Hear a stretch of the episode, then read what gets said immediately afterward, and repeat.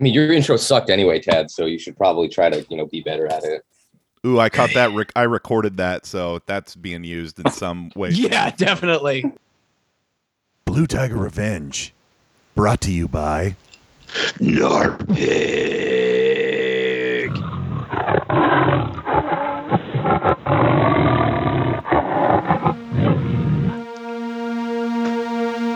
Hit the music.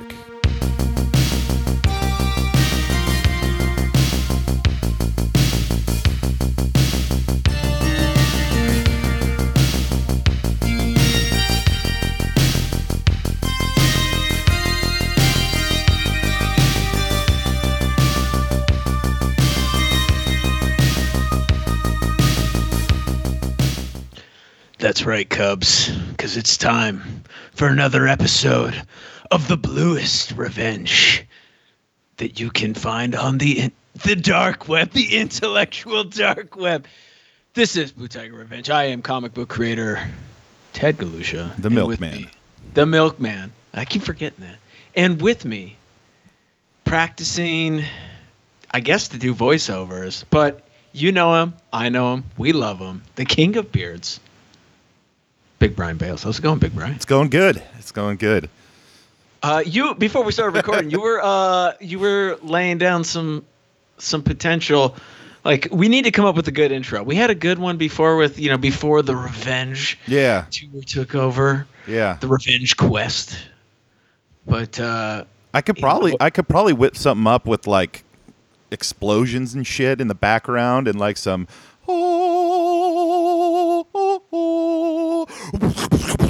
but but what would you say Ooh,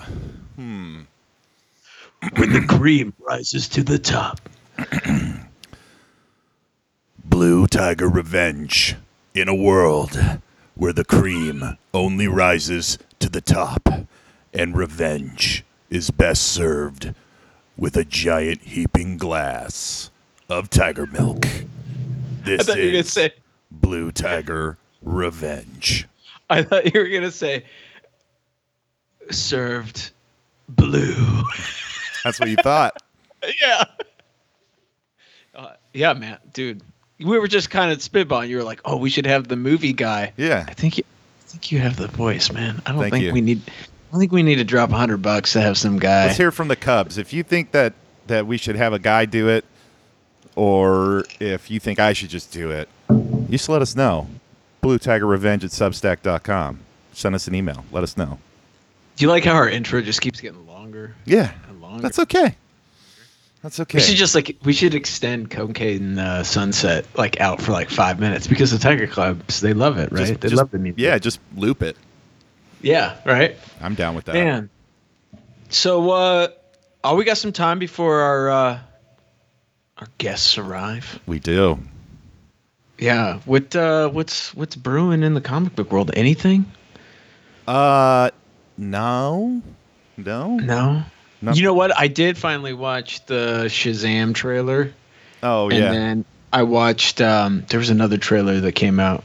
Oh, the Batman trailer. yeah. Yeah, interesting. Can I just be honest? Yes. Batman when they do those pic when there's like the photos of him like walking Yeah. I, I don't know if it's just because the actor's build or what, but he looks like he looks like a guy like a, a young man wearing his dad's like winter jacket. That's what it reminds me of. I don't know why, but I think it's just the way the collar sits on his face and stuff. Yeah. His face looks so small. It, it just the proportions look off. I, I'll be honest. I I I like parts of the suit, right? I like parts of the suit, but the suit as a whole, I don't love it. I I almost you know I I got a little confused because it was like he's fighting a Joker gang, but they're supposed to be for the Riddler, Yeah, and then uh, you know what I did like? Catwoman was cool. she was awesome. Yeah, Yeah, and then I also like the Batmobile. That might have been like the coolest version of the Batmobile because that's what I always envisioned. Like, why doesn't it just have like a? But I then mean, again, I, I'm pretty sure Vin Diesel built it for him. probably.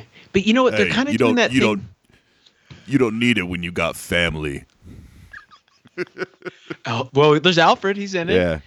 I the kind the one thing that always kind of bugs me about the Batman universe, and I know you're not a big Christian Bale guy, Yeah. but that Christian Bale franchise was probably the only one that got it right. Is they can never pick what like their lane for time frame. Where Christian Bale like rolled into you know what was that 2010 or whatever. They're like, nope, it's 2010. We're pushing the tech as far as we can. Sure. Where I in mean, the at other the, at the end of the Dark Knight, he- he essentially created the Patriot Act, but yeah yeah but you know what i mean like Yeah. it seems like uh like we're in this like 1920s city with 1920s technology and looking cars and then all of a sudden it's like well wi-fi where's the wi-fi connection you're like wait wait wait wait wait, wait. right. so i always get a little lost it's like why would you use even a souped up like 1975 or whatever muscle car is going to be dog shit compared to like the Uber driver with his Tesla. You know what I mean? Like it's just not going to even fire off the line at the, the same kind of speed and stuff. Oh, I mean, yeah, no, that's Yeah. not true.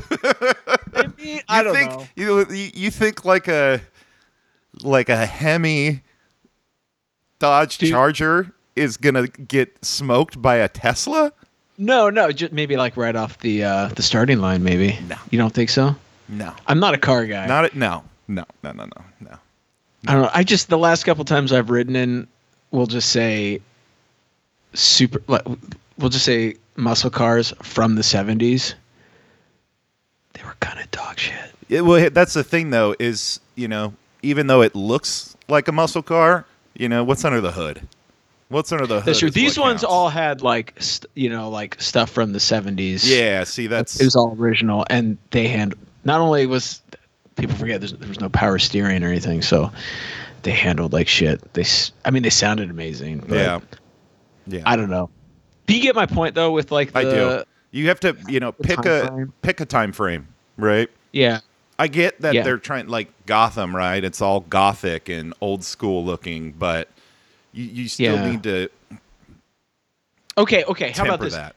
They had a, I think they had a scene with like the bad guys in like a like a like a Model T or something like that, and I think it got flipped over. Maybe it was one of the Batman movies recently. And I just no remember, idea. I just remember there was some scene with a Model T, and I remember Batman like maybe it could have been the Christian Bale one, and then like Batman like riding up on him, and I was like, dude. You don't need the Batmobile to catch that Model T. You could probably just run and catch it because Right. it's such a piece of shit. You know what I mean? Ka-kunk, ka-kunk, with like no now we've lost suspension. both hardcore Batman movie fans and car enthusiasts. They're Mm-hmm. Yeah. gone. They're gone. probably. Write us hate mail, bitches. Yeah, yeah. I don't, I don't, I don't know what I'm talking about. uh, you know what I what, what I did watch though? Yeah. I finally broke down because you kept talking about it as I watched the Flash trailer. And Um, I mean, the last like two seconds was amazing. The rest of it, I Yeah. man, I'm the same. I didn't. I I thought uh so. Are we having two? Like, uh, do we have the TV Flash, and movie Flasher, and is that what's going on? No, they're both both the Flashes are both played by Ezra Miller. So neither of them will be able to run. Oh God, I'm totally out, man. I'm excited. Like Supergirl and Batman, I'm in. So Is there a Supergirl movie? no, Supergirl is in the Flash. Oh, how did I miss that? Yeah, Okay. yeah. The short, dark-haired gal is Supergirl. It was interesting. They actually showed the um, the Batmobile. I mean, it was underneath a tarp, but Yeah. that was kind of cool. I know. And- I, I wonder if he's like messed with the tech at all, or if it's still just you know fresh from '89. Keep it fresh from '89. That, that actually would make it hilarious is he's got this like 30 year old tech, you know? And they're all like, Are are you fucking serious here, Bruce? Like what what is this? You just got criminals laughing at him. Yeah, he doesn't want to. He doesn't. He doesn't want to embrace. No, the 5G network, man. They'll put shit in your brain. Yeah. Yeah. Uh, you can't Uh, you can't you can't uh, improve a classic though. So That's true. Yeah. As long as it looks the same. that's all That's I all care about. matter. Yeah. Yeah. Are you gonna see Dune this weekend? I think it comes out this Does weekend. out this weekend? Yeah. Yeah. I'll probably check it out. I'll probably. People I- are fired up for it. Yeah, I feel like it's gonna be very long. Oh, at least three hours. Yeah, that's that's uh, the director uh, Dennis. Um, Didn't he do? He did the last Blade Runner. yeah, I right? can't remember his last name. Villain. Uh, I can't remember. yeah, I, I I can't remember his last name, but uh, but yeah, no, he he did Blade Runner, which I enjoyed, but it was so long. I don't know if I don't know if I'm gonna see it in theaters. If I'm being honest. Really? Yeah, I, I, did you read the books or see the original, the Uh-uh. David Lynch film I have not. that people bagged on? People did not like it when that movie came out. Yeah. No, I was- haven't. I haven't seen. I haven't seen it, but uh, I Okay. just I remember enjoying Blade Runner, but I remember just being like, oh my god, this movie is long, and I don't Yeah, I mean Blade Runner. I love the movies, uh, both of them. Yeah. I mean, especially the first one. But I even mean- if you go back and watch the first one, it's pretty slow. You know, It I mean, that was kind of the style. Like they were going for like a, like you know, like a what do you call it? Like it was supposed to be like a, a noir, like a crime yeah. noir. Yeah. You know, But I, I um, talked to a guy. This was maybe last year. Who Yeah. uh, he was he was talking about Blade Runner and Blade Runner 2049, the sequel, and he Yeah. was just he was gushing about Blade Runner 2049, and then was Really? talking about how bad the first one was, and it was just he was like, Really? just, it was corny, and the the special effects were terrible, and it came out before Star Wars. Like, what the fuck's he talking about? it's like what like what? At- it was so far ahead of its time. It was. I mean, I can understand if you're if you're completely unaware of the timeline and when it came out, and you just watch it as like a moviegoer now, you'd be like, "Really, this is the big deal?" But it's one of those things where it's like, "Yeah, but no one had ever done anything like that before. That's why it was such a big deal." Right. You know. right. I mean, they tried like with special effects and stuff, but like, go watch it. It's still the the effects hold up the, the- really the effects fucking hold well. up. The story holds up. Like, get the fuck out of here, man. Yeah, I mean, how old is that film now? Like, 81, 82, somewhere around there. is that when it came out? Yeah. So it didn't. It it came out after Star Wars, but Okay, um, but like very close. Yeah. Go look at Star Wars special effects, man. Like, it's cool, but it looks, it looks like it's for a. It looks like a family movie compared to. oh yeah, I I Blade- like. I find the behind the scenes stuff more of Star Wars more interesting than of the effects Yeah. more interesting than the movies because a lot of like the interior sets were all uh, paint giant paintings and then minifigures. and Yeah. Yeah, I mean, that's how they had to do. I know it's just all of that it's stuff. awesome. I love it. Yeah, yeah. It, it, it's it's interesting, isn't it? Mm-hmm. I can't believe somebody would bag though on Blade Runner. I mean, like, yeah, it was a product of its time, but it was like, like It was ahead of its time, I would argue. Yeah, and it really uh like cyberpunk, like it really Yeah. like for how we visualize cyberpunk. Yeah. Like go watch Fifth Element. Fifth Element just like is like a CGI rip of like the world that they created in blue and like I would Blade I would I would bet money that his favorite movies are like the new Jurassic Parks. I hate him. That's just my guess. Ah. I don't know. God, I just watched the was it Lost World Revolution trailer or whatever it is. Oh, the, new, one? Yeah, and I just hate it because like the guy, the I forget the director. I don't know if it's was Colin Trevorrow Yep. or one of Yep, them. Colin he was all he. Yeah, before they like they had a little like thing where he's like, "Yeah, we're getting the dinosaurs right. We're updating them. We're doing all this stuff." Then they debut the trailer, and it's like Cretaceous period, North America. You're like, okay, so late Cretaceous, so like 67 million years ago. I'm guessing Laramidia. They don't have any of the trees right. then they have Giganotosaurus in there fighting the T Rex, which Giganotosaurus was in Africa. I think it was in Africa or South America. I think it's South America. It was South America. Yeah, that's right. South America wasn't in North America, so it was in a completely different continent. It wasn't even in, you know, Wasn't it all one giant continent back then? No, no, it Oh. had split up. So like North America was actually two continents. So you had Laramidia, and then you had the I can't remember, ever remember the what the East Coast was. So there was a like a basically a, an oceanic seaway that split Oh, North that's right. America Yeah, into yeah, yeah. right through Kansas. Yeah, and um, yeah, but so then they have, and then like uh, I just read a paper today um, where they were going because the big thing is like the Giganotosaurus. It's bigger than the T Rex. Well, technically, it's like two feet longer or something like that. But like weight wise, intelligence wise, the T Rex would have fucking. It's just like it's heavier, it's smarter. It would have fuck. It, you know, it's like a. It's it'd be like a like a tandem bicycle versus a. I don't or a, Harley. we'll say um yeah or like a motorcycle like a Har- like a Harley Davidson as the T Rex versus like a, a a highway legal uh moped or something you know like Yeah, that's yeah, yeah. it's just it's not even comparable um yeah and yeah it's just there's there's so many things they got wrong and you're just like did you, did you guys even talk to like paleontologists anyone or They probably did, and then we're like, yeah, we're gonna do this though.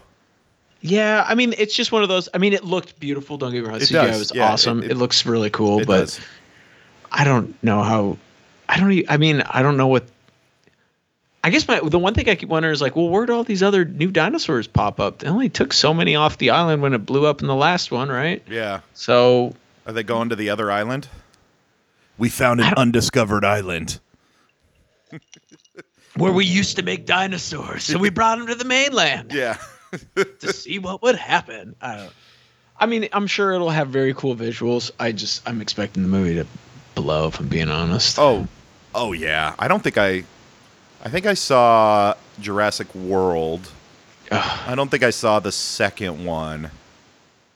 I wasn't gonna see it, and then I was on some weird. Di- well, I was working on Cretaceous at the time when Jurassic World came out. I think, yeah, Mm-hmm. and um, and it was like a Thursday night, and then the theater down the road from us, that was literally within walking distance, was like, oh hey, we still have openings, midnight showing, Thursday night, and I, I don't know, it was like ten minutes out, and I was like, fuck it. So I bought one online, ran down there, watched the movie in disgust, and, and then rage rage walk back home.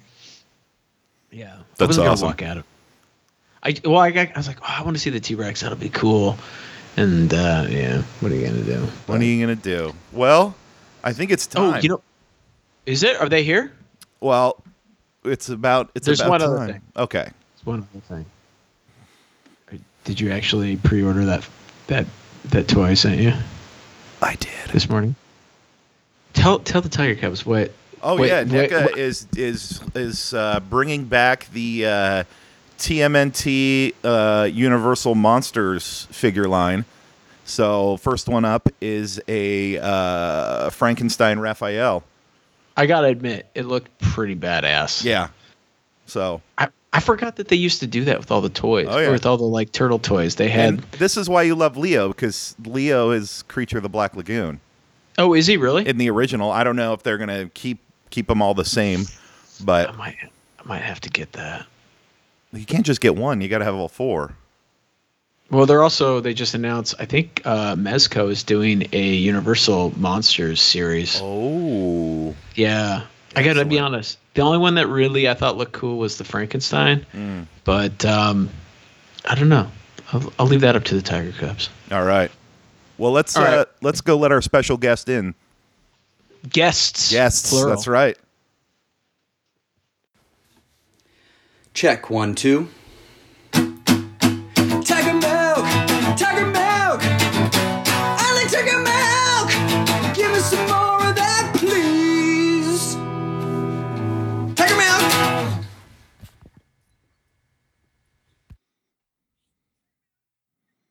And we're back in the Tiger Den with the guys, the main guys, the only guys from 80% Studios, Dimi Macheras and Casey Silver.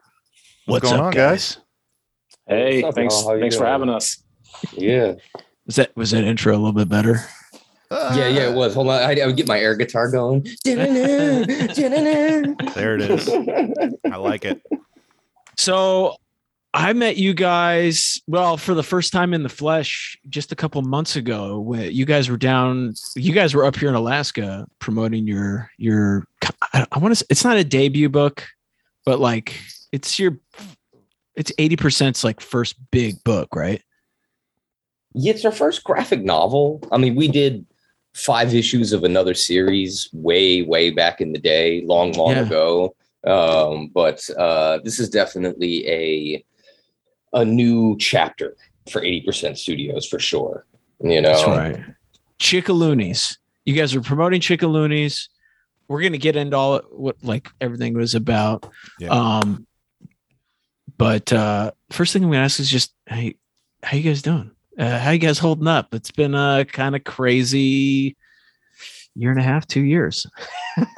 That's kind of worked out to our advantage a little bit.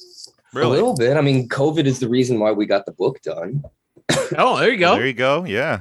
Yeah, yeah. Dimi, uh, Dimi was fucking toiling away, hurting his back, doing fucking lawn work for for pennies out in the out in the sun, and uh, uh, it was tough. You know, I worked a day job and he was working, and it really took COVID happening and uh, him being out of work and being able to just focus on doing the book. And That's- uh, that's awesome. know, we really put it together over the the year and a half and we just we reached a point where we were like man screw this you know i uh you know we're we're, we're just gonna do this. And um it been i don't know maybe like a year since we did anything. So we had to kind of like break the rust off and, and kind of rebuild the machine as it were. Hmm um but i feel like we we came back better and uh uh where we are now is definitely stronger than where we were. Um but yeah so you I would say you guys built a pretty damn good machine. Uh, I mean, I guess we'll just go right into it. Yeah. Chickaloonies, not only is it an amazing looking book, but um, it's pretty special too. Like it's a very unique book, which is one of the reasons why I wanted to get you guys on here just to kind of. I mean, you guys have already done like uh, I guess what do you call it, like a soft release. You guys have toured all over Alaska, selling hundreds of copies. Yeah, maybe thousands. Yeah. We, we, we have, yeah. I mean, you know, it actually in eighty percent first is we we sold over three digits, or yeah. So you know, that's a that's a solid thing. Yeah. It's the first time in like twelve years we didn't lose money. So I'm calling that like a hard fucking win. Hell yeah. Dude, you guys are you guys are doing better than most of the companies then. Yep. yeah, right. Yeah, right. Yeah. You mean comic companies, right? Comic book Yeah. companies. Comic See, that's what we're we're kind of actively working to avoid, Mhm. so to speak. Yeah. Yeah. You know that Yeah. whole rat race. Yeah, I mean, like uh, you know, Tad knows, but I I basically been doing the last like three and a half, four years working in comics doing coloring, and that was long enough for me to know that that's not what I wanted to do. Mhm. Even though it was like my lifelong dream to work in comics, and then you get there and you're like, oh wait, this still sucks. It's just a cog in a creative machine, but you're still a cog, Right. you know. And uh, uh, Who was it that said comics will break your heart? The Well, king. Supposedly it was Kirby, you know, but that's also come out that that was like that. He didn't really say that. He said something close to it. But as Yeah. always, the legend is better. Yeah, and that whole like comics will break your heart thing. I mean, dude, like I'm gonna get that tattooed on my ass. You know, like right next to the 80% thing, just be like, boom, comics will break your one heart. one on e- one on each cheek. Yeah, well, I already have one cheek taken up, so I'm Oh, gonna have to, okay. you know. So, That's uh, for- for another just, day, maybe. Just went in a weird direction really fast. Yeah. I mean, that's kind of what we do, right? It's True. hey, on the surface, we're calm waters. It's a comic book podcast. Underneath, it's just fun. I'm gonna get that tattooed on my ass. That's right, dude. No, man, you'll remember this one. People will be like, "Oh yeah, I remember those guys. It was that guy with the ass cheek tat." Yeah, man, cool. Yeah. So uh, I guess I get we got to get into Chickaloonies, man. Yes, Um, please. And I keep saying I've been telling people about this book since I first met you guys. It's not only is it, I think, superbly crafted, but it's one of the most unique voices. Yeah. Uh, probably, I'm just going to say, on the market right now? Because because it is on the market. People can go to ninety percent studios right now and Eighty percent purchase it. studios, right? or eighty percent. God, ninety. What the fuck? Maybe we should change but it we- to 90 and now we're doing Yeah, a little better. maybe. Now it's yeah, we're 90, doing a little better. Yeah, like 82 percent. You know, we're getting Yeah. up there a little bit.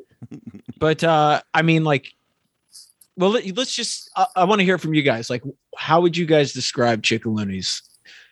So Like how- Chickaloonies is it's a, it's an all ages Alaskan tribal adventure about two Alaska Native kids who set on a quest to become the greatest storytellers the world has ever seen. We follow our two main characters, Sasquatch Emoji and Mr. Yelly, as they have to use the teachings of their grandma, the language of their tribe, and their imagination as they journey to foreign lands to learn from new cultures, share the knowledge of their own, and maybe at the end of the day, they might save the village. It's a coming of age story about legends, language, magic, and the journey of discovering one's own story in our ever changing world. God damn, That that was- is how yeah. you Does sell. that sound really official? Yeah. yeah. thanks. You'd Uh, think you guys just got done doing a tour where you're giving Oh, presentations and um so Yeah. how did how did I mean how did I kind I already know how this book kind of came to be but I don't. I want to know. I want to know everything.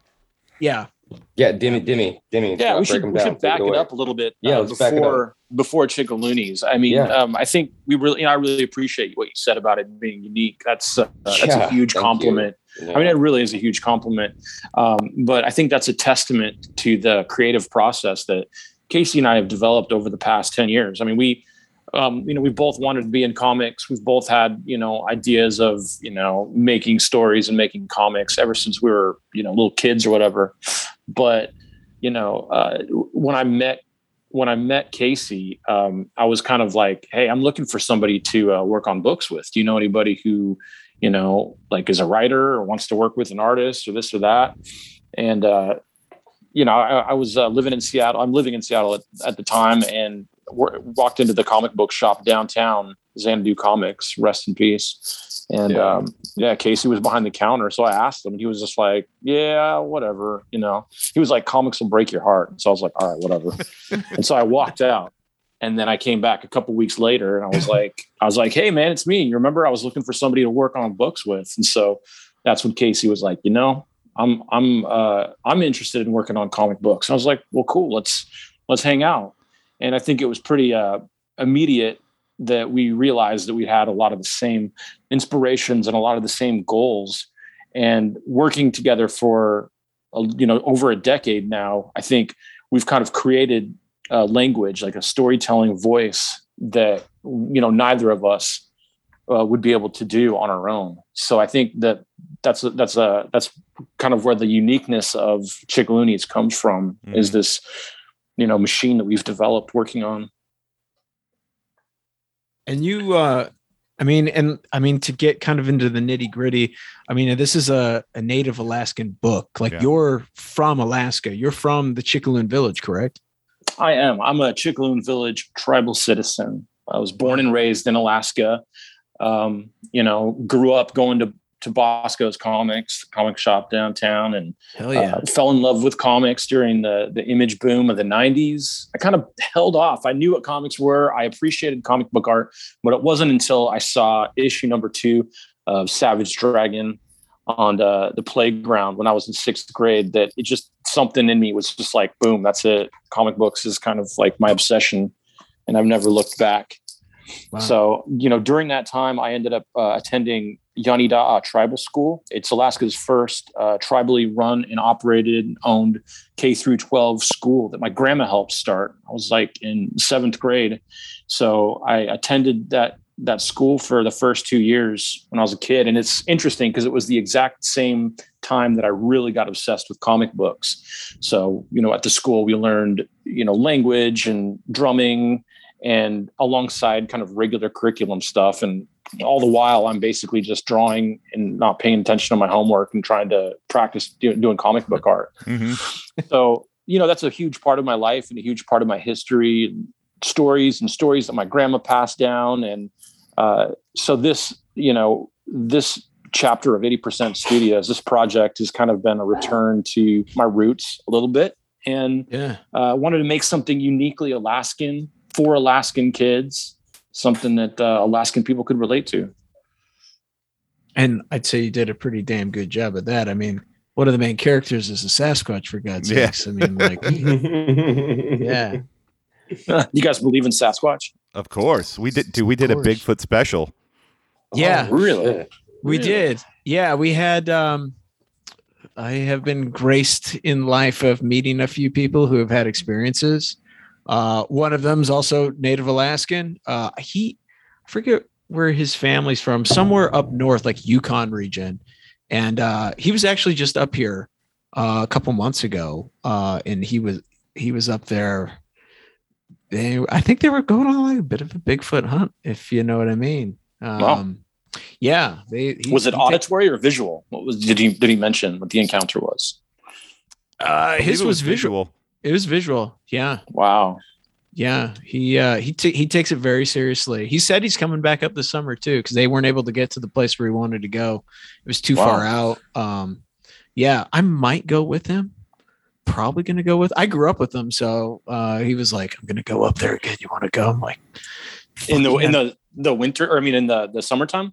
Yeah, yeah, we yeah, his uh his I think I think it was his uncle that you have to take we have to go way up river up in some region by boat and his uncle was like we're, we're not doing that in the wintertime. We'll Mhm. die. He- He's like be ready in July. I was like, "Okay. Let's do it." But yeah, yeah, um but enough about me. Uh why why what made you pick Bigfoot as one of your characters?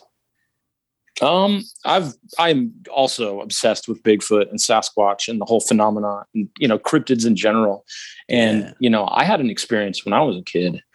Uh, when I Oh. was actually actually when I was attending Yanni Da school, I lived with my grandma. So that was uh, outside of Palmer. You know, I wouldn't say it was like way out in the sticks, but it was definitely off the beaten path. So there was a lot of woods there, and um, you know, I had I had an experience, and I've heard my uh, I've had cousins, you know, in the in the same area who've also had experiences, and to me, it was real, and it affected me, and I remember it just like it was yesterday, and I was shook, and uh, you know, I I've kind of like always been interested in looking on you know YouTube and finding books and reading up about it. I'm actually pretty you know pretty obsessed with with the topic. So. Can You know, you I- the- us can you give us the story? Yeah, What I was uh yeah, it was it was like late in the afternoon in the winter, so you know pitch black because it's Alaska, and uh, it was after school. And I remember we, uh, my brother, my younger brother, and I were playing out in the front yard my grandma's house. She's got this big open yard, and uh, uh, next to the yard is this big uh, rock garden that they built out. So it's basically just like a hill that goes up, and on top of the hill there's just dense forest. And so we're outside playing around in the snow, you know, pitch black. The only light was the light from the uh, the school, so it was casting kind of a, you know, a light. Didn't even light up the whole yard or anything, but out of nowhere, on top of that hill, I heard the this low, loud grumble, growling, yell, and it was prolonged. I want to say it lasted for at least 10 seconds, like moaning, groaning, vocalizing, and it was directed towards us. I could feel it. Whatever was up there was was watching us and made this like noise that was getting our attention. I didn't feel like it was aggressive, but it really sh- you know like this was a just disturbing noise. And Oh. And I, you know what I mean? We both like froze and looked at each other and ran inside. And, you know, I, I don't think my grandma took me seriously at the time, but grandma knew, you know, and grandma t- would talk about it. And she said that that was a thing, you know, that they were out there and they had certain areas that they were at. But, you know, fast forward till, you know, a couple years ago, and I'm always on YouTube kind of researching and rabbit holing different, you know, caught on film, caught on, you know, Yeah. audio, Bigfoot stuff. And I found a guy who has recorded a bunch of activity and it sounds almost exactly like what I heard. So to me, Oh, it's shit. real. To me, it's magical. I say I divide uh, Bigfoot into Bigfoot believers into two schools. I mean, you think it's a physical, scientific, you know, animal that's existing out in the woods that hasn't been found yet, or it's interdimensional and it's magical. Um, I think that's like a dividing line between people who are into the topic, and I'm definitely into the magical side of it. That's just kind of the type of person I am. So, hmm uh, you know, that You yeah, I mean, I've always loved it. I uh I don't did I, my wife and I had uh I guess you could say an encounter back Yeah. in college down in the, Oh. the down in the Blue Mountains. Do, uh, do you guys know where that's at? No, So it's Oh. like uh uh the Wallowa National Forest down there. It's right where Oregon, Washington and Idaho meet. Oh, And so Oh. we were we were right outside the town of Joseph. There's a park there, and a buddy, uh, a guy, my boss that I worked with at Washington State University said, "Oh, hey, if you get on there Memorial Day weekend, they haven't opened the trail up yet, so but you can go back hiking up there, and you can just you know there's if you get far enough back, there's a bunch of lakes and stuff." And um, so we went down there, just her and I, and that, and we got so far in, and we ended up camping at like uh, a pond. And that night, uh, when we were making the fire, we had a mountain lion come in, and it Whoa. just walked right into the the way we were camping. There was like a natural blind, so you couldn't see us until you basically walked. You're basically right at the water's edge, and then to the right of it, that's where we were. And we had a little tent and everything. And um, so you know, if you're a person, an animal, anything, you just you couldn't see us until you were right at the water's edge. And we'd done that accidentally. So like you know, the cougar was a little spooky, but then later that night, um, we had something come into our camp, and uh, we had the dogs in the tent, and they started growling, and I could see something coming through the woods. It was big, very big. And I just I saw something grab the, branches of the the trees stood probably around like six feet high, and I just saw Whoa. something like grab one of the big boughs or boughs and pull it back to step forward, like you know, it's come basically stepped right into our campsite, and then it just stopped and stood there. And uh, it obviously saw us because my I had a German Shepherd Malamute mix at the time, and she's I'm hanging onto her like just ugh, grabbed onto her, and she's sitting there just all the hairs up, and she's growling and stuff, and just fucking like losing her shit. And I'm just sitting there, just sweating, just sweating through my shirt. I mean, it felt like it lasted 15 minutes, but it probably only lasted like maybe two or three minutes Mhm. and then Whoa, without a dude. without a sound um and they you know it was one of those like its head and stuff was in the trees but i could see most most of the body like the silhouette just standing there because it was right outside you know the the little bit of dying firelight that we had from the campfire.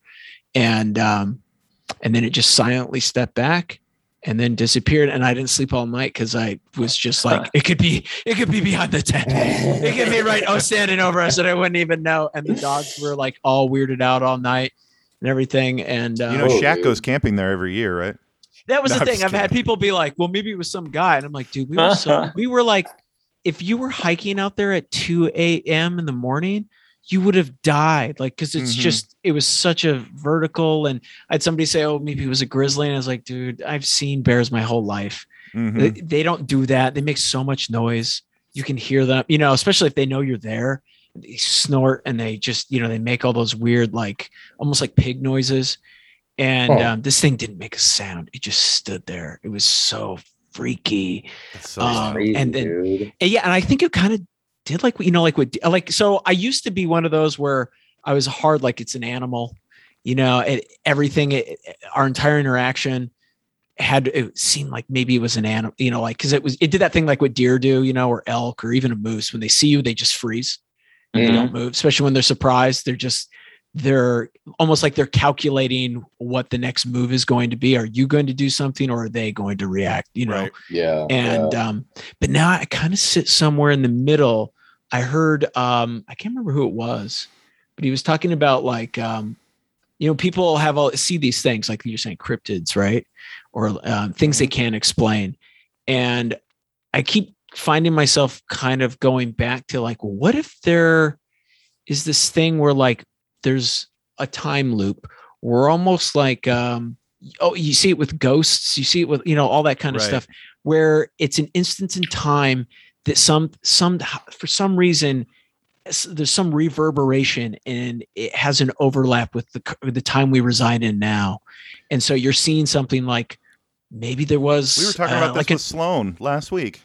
Yeah yeah Yeah, yeah. yeah it's I was like you know because you, you hear about sometimes people go oh you know out in the you know Canadian Yukon they saw you know they claim they saw mammoths in like 1920 Mhm. which did they we don't know you know like the evidence but then at the same time the people claiming to see mammoths would have no idea what a mammoth would look like and they describe it perfectly Whoa. you know with the trunk and and fur so i was kind of thinking like what if what if it is like a time what if i'm seeing some kind of like north american ape that we wouldn't know it exists because fossils of apes are impossible to find anyways like like we only know that african apes exist because they live in our timeline, there's basically no fossil records of chimpanzees or gorillas.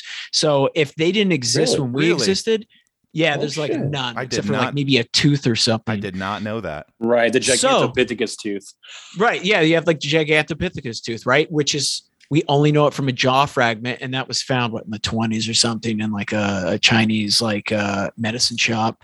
And, Huh. but the same thing goes for Africa. So, like gorillas and chimpanzees, we would not even know those exist if they had they existed 10,000 years ago, 15,000 years ago, if it hadn't been for the fact that they survived to today. Right. So I was kind of like, ah, maybe, maybe that's what we experience. And then the best part is, is I didn't even tell you the next morning when we woke up from that, uh, or you know, we got up and I thought maybe I dreamt the whole thing, right? Like maybe it was just a super living dream. And I asked my wife, I go, Hey, did something come into our camp last night? She goes, Yeah, you woke me up saying that you thought maybe there was a Bigfoot in the camp. And I go, And you told me to just be quiet leave it alone. It'll go away. And she goes, Yeah, because that's what big animals do. They don't want anything to do with you. Just leave it alone. So she was more pissed that I woke her up. She could give two shits that, Oh, that we made. Yeah. And- and even found now- Bigfoot. Yeah. Even now we talk about it sometimes. She's like, Yeah, I guess maybe. I don't know. Maybe you're just maybe you're just crazy. That's like, what my wife would do too. Just livid that I woke her up. Yeah. Oh my god, that's Yeah, but- funny. All right, yeah, but now I'm, I'm like in that where I don't know if there's a is it a physical being? Is it something like you said that exists like in magic? Is it something that's in the middle? I don't know. I, I yeah, don't, or like a ghost, like you said. I mean, what's to say that it's not a ghost, yeah. like a poltergeist happening in your Right. house that could happen in the woods, or Right. yeah, you know, like uh, we were talking about going up to, uh, I think it was Rainier, no, Mount St. Helens, Ape Canyon, Oh yeah. Yeah. where there was like a lot of that activity, and then that the the volcano blew, and it basically filled in that canyon. And I was like, you know, going up there to explore around. What if you're encountering Bigfoot ghosts? yeah, yeah. and then I just started thinking about it, and I got freaked out. I do love. I I do love like all the you know like if you go down those rabbit holes on YouTube or something, you can find like reports during after the Mount St. Helens blew. You know the uh, the military came in and were rescuing. And then you have guys that like that claim that they saw like the military like pulling bodies out because they didn't, you know, Yeah. foot bodies and all that Need shit. some X Files shit, man. oh And then they- yeah, I and then love- they I had love all this stuff. all of those all of those poor privates who were who were pulling the Bigfoots out, Bigfoot bodies. They they were all killed in. oh well, yeah, unexplainable. yeah, sure. I, I mean, you can't leave any ah, witnesses. Come on, That's right. I mean, you you wouldn't be doing your job. Yep. Yeah, right. but now your guys' Bigfoot in Chickaloonies is a little. He's he's friendly. He's a good guy. He's a nice guy. He's not walking into people's camp at 2 a.m. and just standing over them, making them get, like perspirate. Yeah. no, no. I mean, well, nice unless you have a hamburger. If you have a hamburger, he might creep up on you and be like, "What's up? You, you gonna finish that?" You know. But other than that, uh, yeah, exactly, exactly.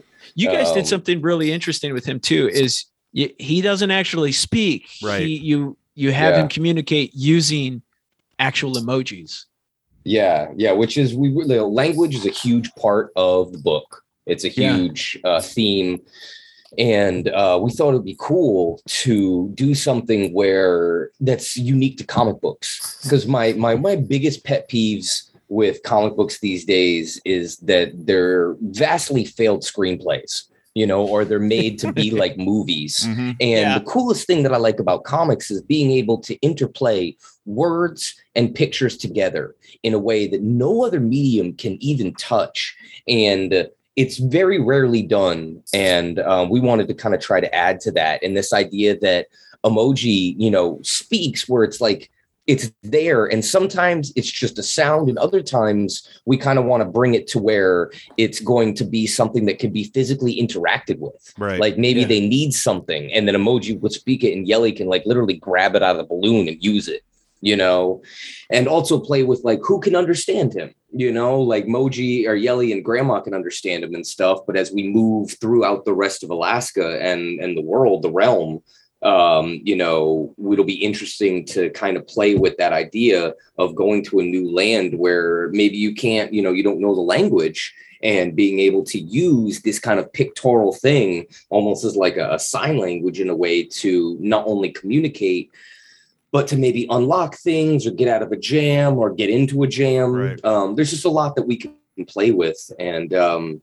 uh, it, and it came out as something really dumb. You know, me and me and Dimi were sitting in a coffee shop, and Dimi was like, "How come there's not a Sasquatch emoji?" And he was like, "Wait, that's a great name." And I was Yeah. like, "Dude." You know, um, so that's kind of kind of where it came from. Yeah. Um, And then and then the same conversation, sitting there having the same cup of coffee. What happened next, Casey? Oh yeah, so we're sitting there and, and I'm facing out the window and Jimmy's got his back to this guy. And then we were at this part of town where there are a bunch of homeless people. And this guy just walking around fucking yelling. And he'd have this big bag and he'd like pick it up, walk a little bit, put it down, look at somebody, they look at him and he just start fucking yelling at him. And I was like, God, Mr. Yelly over there. And Jimmy just stops, looks at me, he's like, There's our "That's it." guy.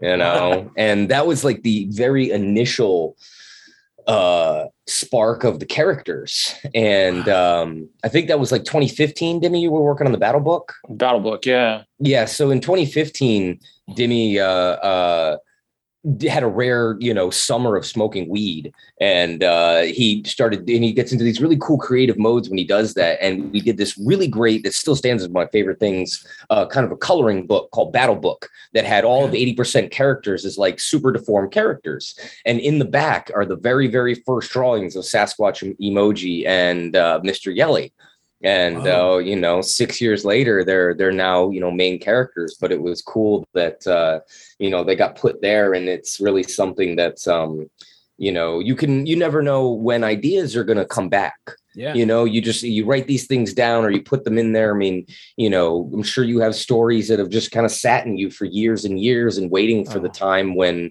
you know Oh. you're going to tell it you know I mean, and, and sometimes that time never comes and sometimes it just hits you over the head and sometimes it happens and you don't notice it and then you're like shit you know um I think that's life. COVID COVID has kind of forced a lot of people to kind of have that realization that like time is fleeting hmm yeah and i've died think too life is fragile. Like you have to like if you if there's something you want to do, now's the time to do it. I think that's why you have like so many people like that are resigning from their jobs and going after the things they want to Yep. do and that sort of stuff. Yep. Because it's like, what's Yeah. the point? What's the point? You know? Um No, and and as they should. I mean, it's COVID is one of those things. It's really interesting. I don't know if you ever guys ever watched the movie Office Space. Oh yeah. Oh, Um, yeah. Oh yeah. You know, but I I watched that so much it made me quit one of my first jobs. Um, but I watch it all the time. And one of the things that always stuck with me was when um I forget the main character's name, the main white guy, and he's talking to his neighbor, you know, about like, you know, the guidance counselor in high school will just be like, you know, well, what do you want to do for a living? Like, what do you, what do you, what's your like ho- passion or your hobby? And you're like, Yeah. oh, I like to make old, you know, fix old cars. Like, well, you can become an auto mechanic, you know, blah, blah. And he's like, well, it's bullshit because nobody's going to say that you want to go pick up trash. So nobody will ever be a trash man, you know? Yeah. So, I mean, it's like this whole idea of, you know, doing what you love and you'll never work a day in your life. I mean, that's not exactly true, you know? And COVID has given the chance that if you got paid money, literally the government is just giving you money every week and you can do anything you want to do, what is it that you do? And unfortunately, most of what humanity did was fucking binge Netflix, you know, and just do nothing. And we're so conditioned to not take a chance like this that I felt very, very fortunate that we both recognized that this was a chance to really kind of get a leg up almost, you know, Yeah. and take this opportunity and make the most of it. And um, I really feel like we we did that. Um, but it's true. I mean, given the option, most people they just won't do anything. But I'm glad that now people are seeing like, hey, maybe I don't want to wait tables anymore. Maybe you know I'm gonna go back to school. I'm gonna do this. You know, I mean, it's Yeah. really something that we as a society have lost. You know, that need to put out in some kind of ratio as to what we consume. Because we consume at such a rate now where, you know, TV shows don't even come out weekly. They come out 10 episodes at a time and you're killing that in like a day. It's madness. And you get You know, mad. and we get mad shit- at the ones that do come out weekly. That's what I'm saying, dude. You know, I mean, and it's kind of crazy. And I'm, I'm, I'm, super people. guilty of it. Yeah. No, Oh, I we am all too, are. I man. mean, it's I'm fine. totally. I'm like, what do you mean? You know, you, I'll, I'll wait. I'll wait months for the, all the episodes to be out so I can just like, you know, get that shit in me like a junkie. Yeah. You know, um, but I miss how it used to be, where things used to like take a while, and you know, you know, next episode of X Files would come out and be like, oh shit, I'm gonna get on the internet.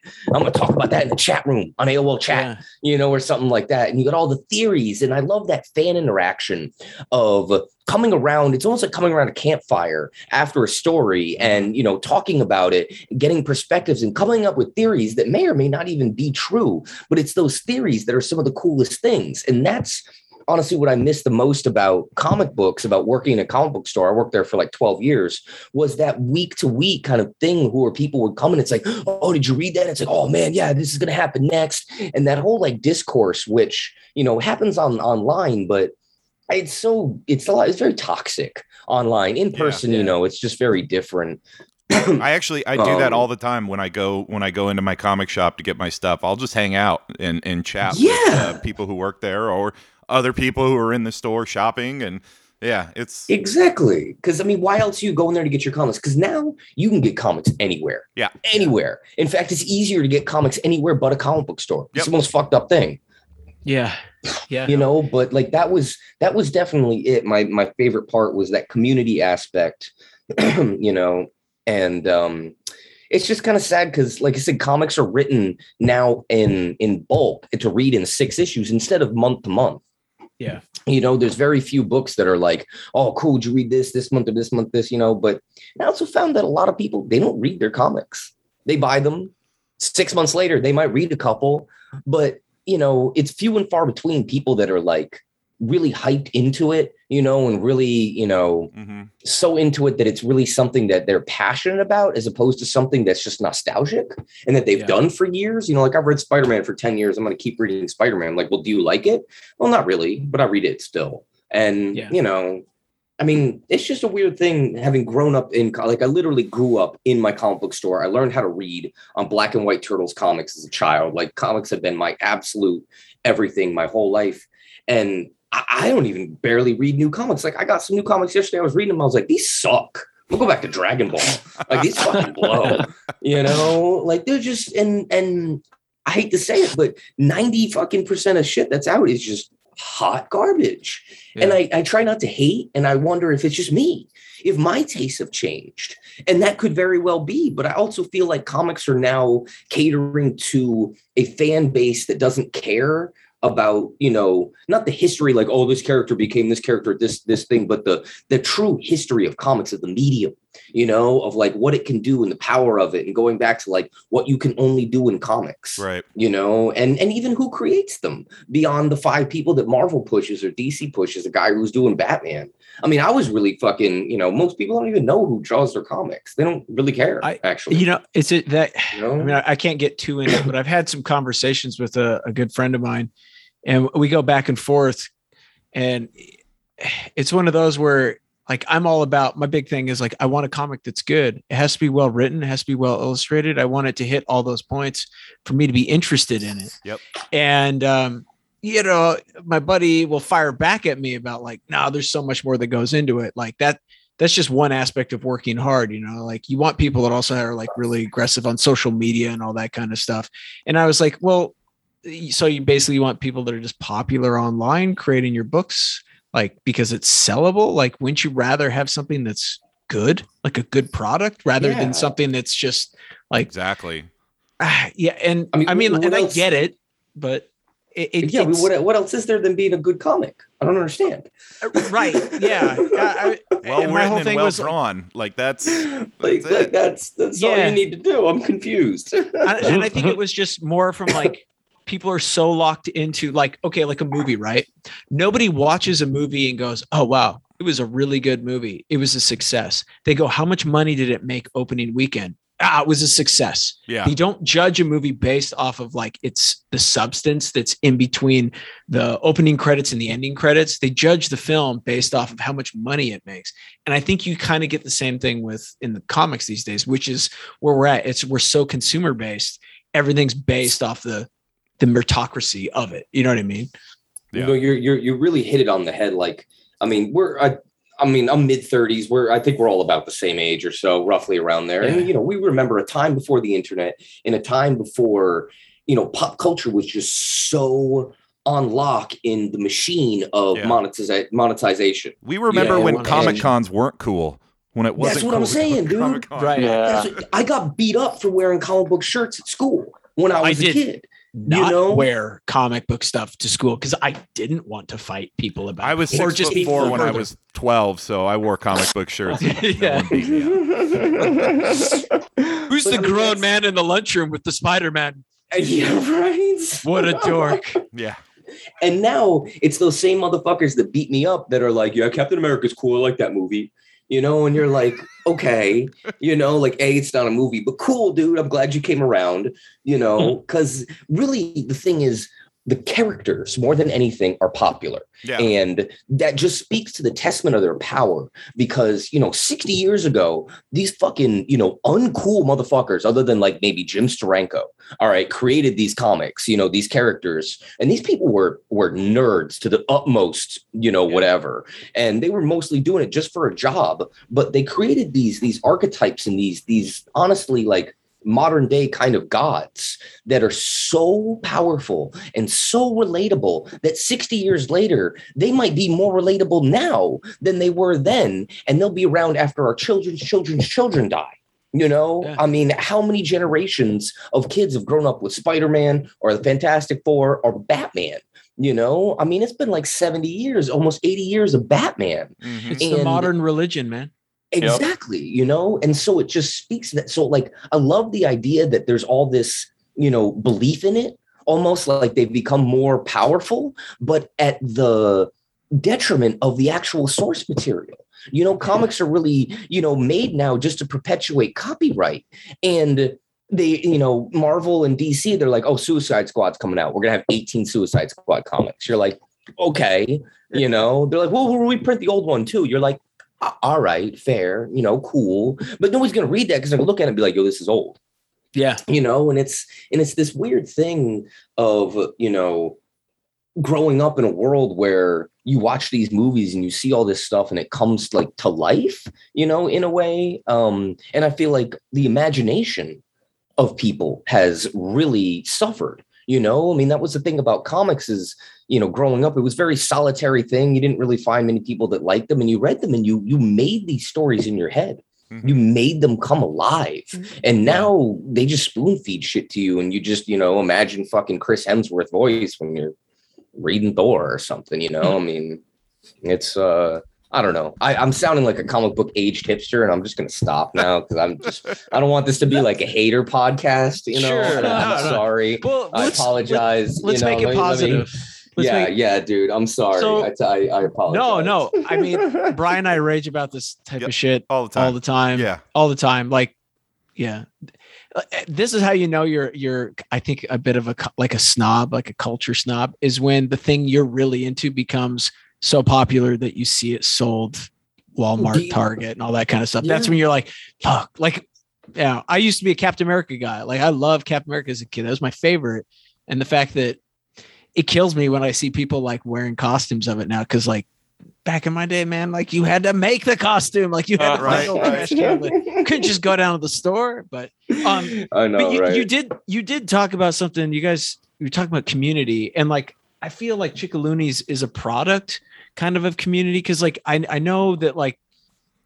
You know, Dimi, you come from a, a, a long line of storytellers from sound from your grandmother to your mother, and now you, and uh, you know, like you're from the Chickaloon village. It's called Chickaloonies. Uh, I mean, you guys then per, like purposely to market the book to sell the book came up to Alaska and did like a tour. And you got I, I got to when we were in Homer, I got to actually see the presentation you guys were like giving, and it was awesome. It was so interactive. You actually like got us speaking like the language and all that Oh, kind of stuff Really cool. And- yeah and the fact that like that's in the book like you don't see comics doing that you guys were building Yeah. a sense of community based off of the community that you came from you know what i mean Yeah, Yeah, it's, no, that's- it's it wasn't like planned that way, which is the weird No. part. I mean, kind of talking about what you guys are saying with your, you know, if you if you're not getting what you want, say out of comic books, and then you kind of step up and you like really put your heart and soul into something that it's like this is something that I would like or I would like you know like to give back or try to do something new. I mean, I think our hearts are in the right place, and it was interesting how a lot of things didn't really even come into focus or make sense or line up until after we did it, and then retroactively looking back, we're like, wait a minute, like, uh, yeah, we meant to do that. yeah, my we mom- totally meant to do that. yeah. my, grandma, you know, uh, raised us listening to, uh, you know, telling us the, the traditional stories that her grandparents passed down. And when I, when I, you know, graduated high school, I went back to work for Chickaloon and I illustrated some of those stories and turned them into little comic books, little like, you know, manga, manga style comics. And, uh, you know, that, that got me quite a bit of, you know, attention and success. And my mom hadn't, you know, my mom's passed away but you know when when those books came out she really helped like promote my work and she kind of stepped up after my grandma passed away and began telling the stories but she took the art from the books that i'd illustrated and would go to gatherings and classrooms and share our stories with you know with just you know kids and people but she put the art up on a projector on a powerpoint presentation and kind of advanced the the tradition of our storytelling from just a an oral storytelling to now it was like audio and visual with this with the Mhm. the images projected up and it created this new kind of you know it was a new thing for our family for our stories to be seen in that way and you know like i said mom's since passed away and um, you know, we we we worked hard on this book, and we were kind of like, you know, getting ready to print it and getting ready to head up to Alaska. And I was like, you know, what would be cool is if we kind of actually tried to figure out a way to tell a story from from this book, and uh, it, it just sort of happened very quickly, and we uh, put together a live storytelling uh, kind of little experiment thing that we made uh, from a story which is in the Chickalooni's book. It's like an, it's like a creation myth from Chickalooni's world, so it's all original, and uh, created some animated slides, created a costume, put the costume on Casey, made him memorize his lines, and we kind of created this interactive. I like to call it like like live comic books, sort of. Oh, Uh, it, dude, it was it was awesome. I mean, I know it was like a like a Thursday night and or Wednesday night in Homer, which you know you don't know what you're gonna get, but like the people that showed up really got into it. You know what I mean? Like they're everybody like everybody stuck around afterwards, asked you guys a ton of questions and buy books. Like it, it, it was a huge success. And I mean, I I was I'd never seen anything like that before. And it, the whole time I was like, God, why don't why isn't there more of this kind of stuff? Especially with like you were saying, Marvel and DC right now are like making these pushes, uh, which I view almost as like more marketing gimmicks of like, Yeah, hey, look, we're trying yeah. to do indigenous stories, or hey, we're trying Yeah, to do or stories for whatever, the. LGBTQ, and you're like, no, you're no, you're not. You No, you're trying to do it through the lens of like Western comics. I mean, you guys, like Yeah. said, Yeah. those characters and those archetypes have been like chiseled into the the stone of history, like Superman and Batman. I mean, those are the pantheon of our modern gods. So it's like if you just take a character and kind of like tr- turn him into a native character, a new native superhero, it's still kind of like in the shadow of those of those greats. Yeah. So, you know, a big part of Chickaloonies, what we wanted to try to do is like, let's try to tell uh, a comic, like a native comics, like a native story in the comic book form, but, you know, really kind of try to tell it in a way that, you know, is like an indigenous way of telling stories. And I, I think, you know, it's moving in that direction for us. We haven't exactly like accomplished exactly what is in our minds yet.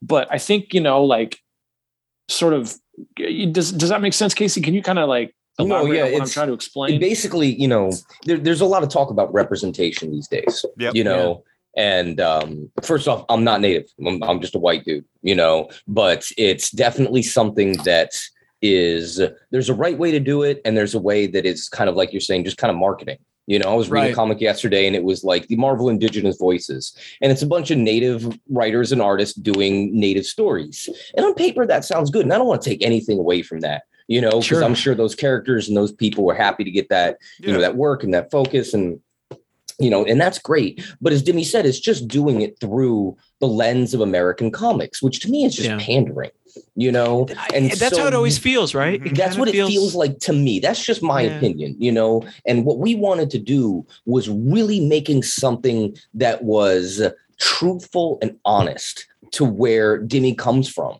you know something that really his mom and his grandma would be proud of you know something that if you're a kid in Alaska you can look at these kids and actually be like oh man you know that's that's like me i mean we play video games we go to the comic book store i mean just because i'm i'm native doesn't mean you know like i live in the stone age Right. you Right. know or that i that i have to wear you know this certain regalia and stuff but that doesn't mean you can't have like cool necklaces Yeah. or whatever, or fringe on your clothes or anything like that, or whatever it is that you want to, you know, celebrate your culture. But we wanted to make something that took the values and themes and ideas of the traditional, you know, Athabascan culture and the Yane Da'a stories and just present them in a new way for a new generation so that they might understand where you come from at a younger age. Because most Yeah. kids, you know, you don't care where you come from until you're older. And then a lot of times it's too late because your relatives are dead and Yeah. you can't really ask them anything. So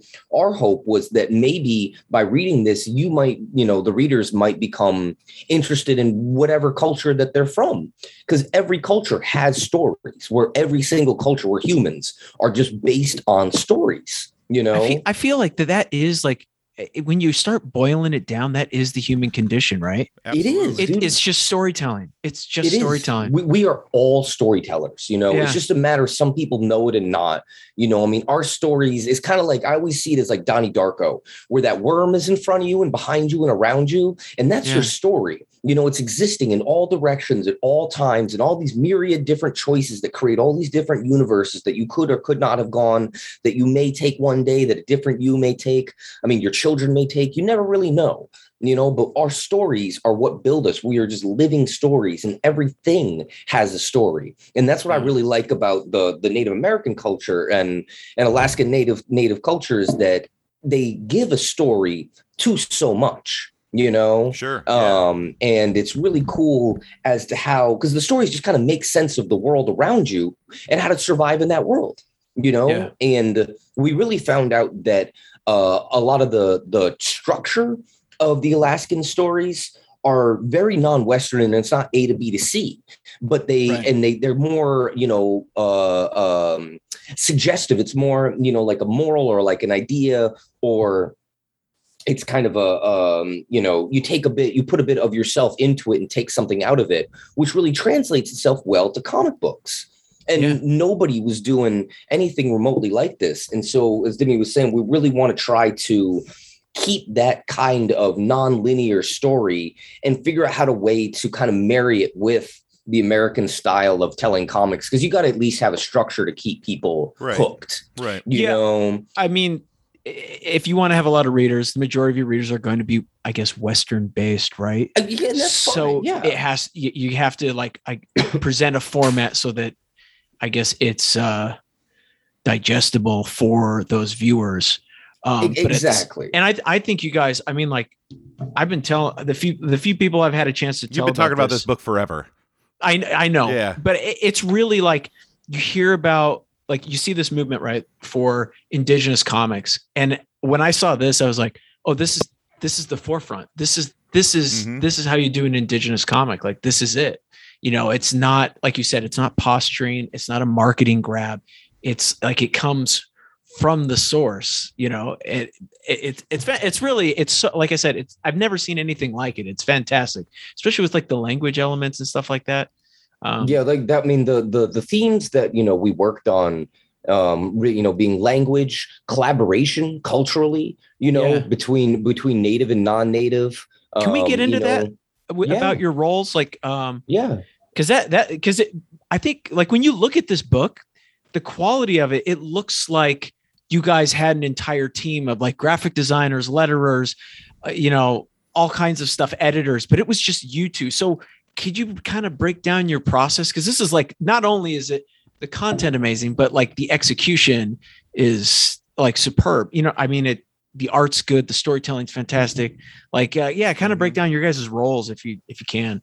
thank you yeah Dimi, you want to you want to take some of this Yeah, um, you know, kind of starting out for 80% studios, we approached it um, a lot more kind of, I'm going to do the art, Casey will do the story. Okay. But, you know, like Casey said, he's been working in the, the industry now for a few years and really kind of like leveled up uh, a lot sort of on the, the, the coloring end of stuff. I mean, Casey's an artist in and of his own right in terms of like, you know storytelling and the science and the hidden art of comic books which is one of the you know the, the the things i'm like most fortunate enough to have teamed up with with casey because that art you know is is like you know when people say like oh i can't do art i can't draw you know i couldn't draw a stick figure uh, that's kind of how I feel for when it comes to designing comic books and the narrative on the you know sequential page.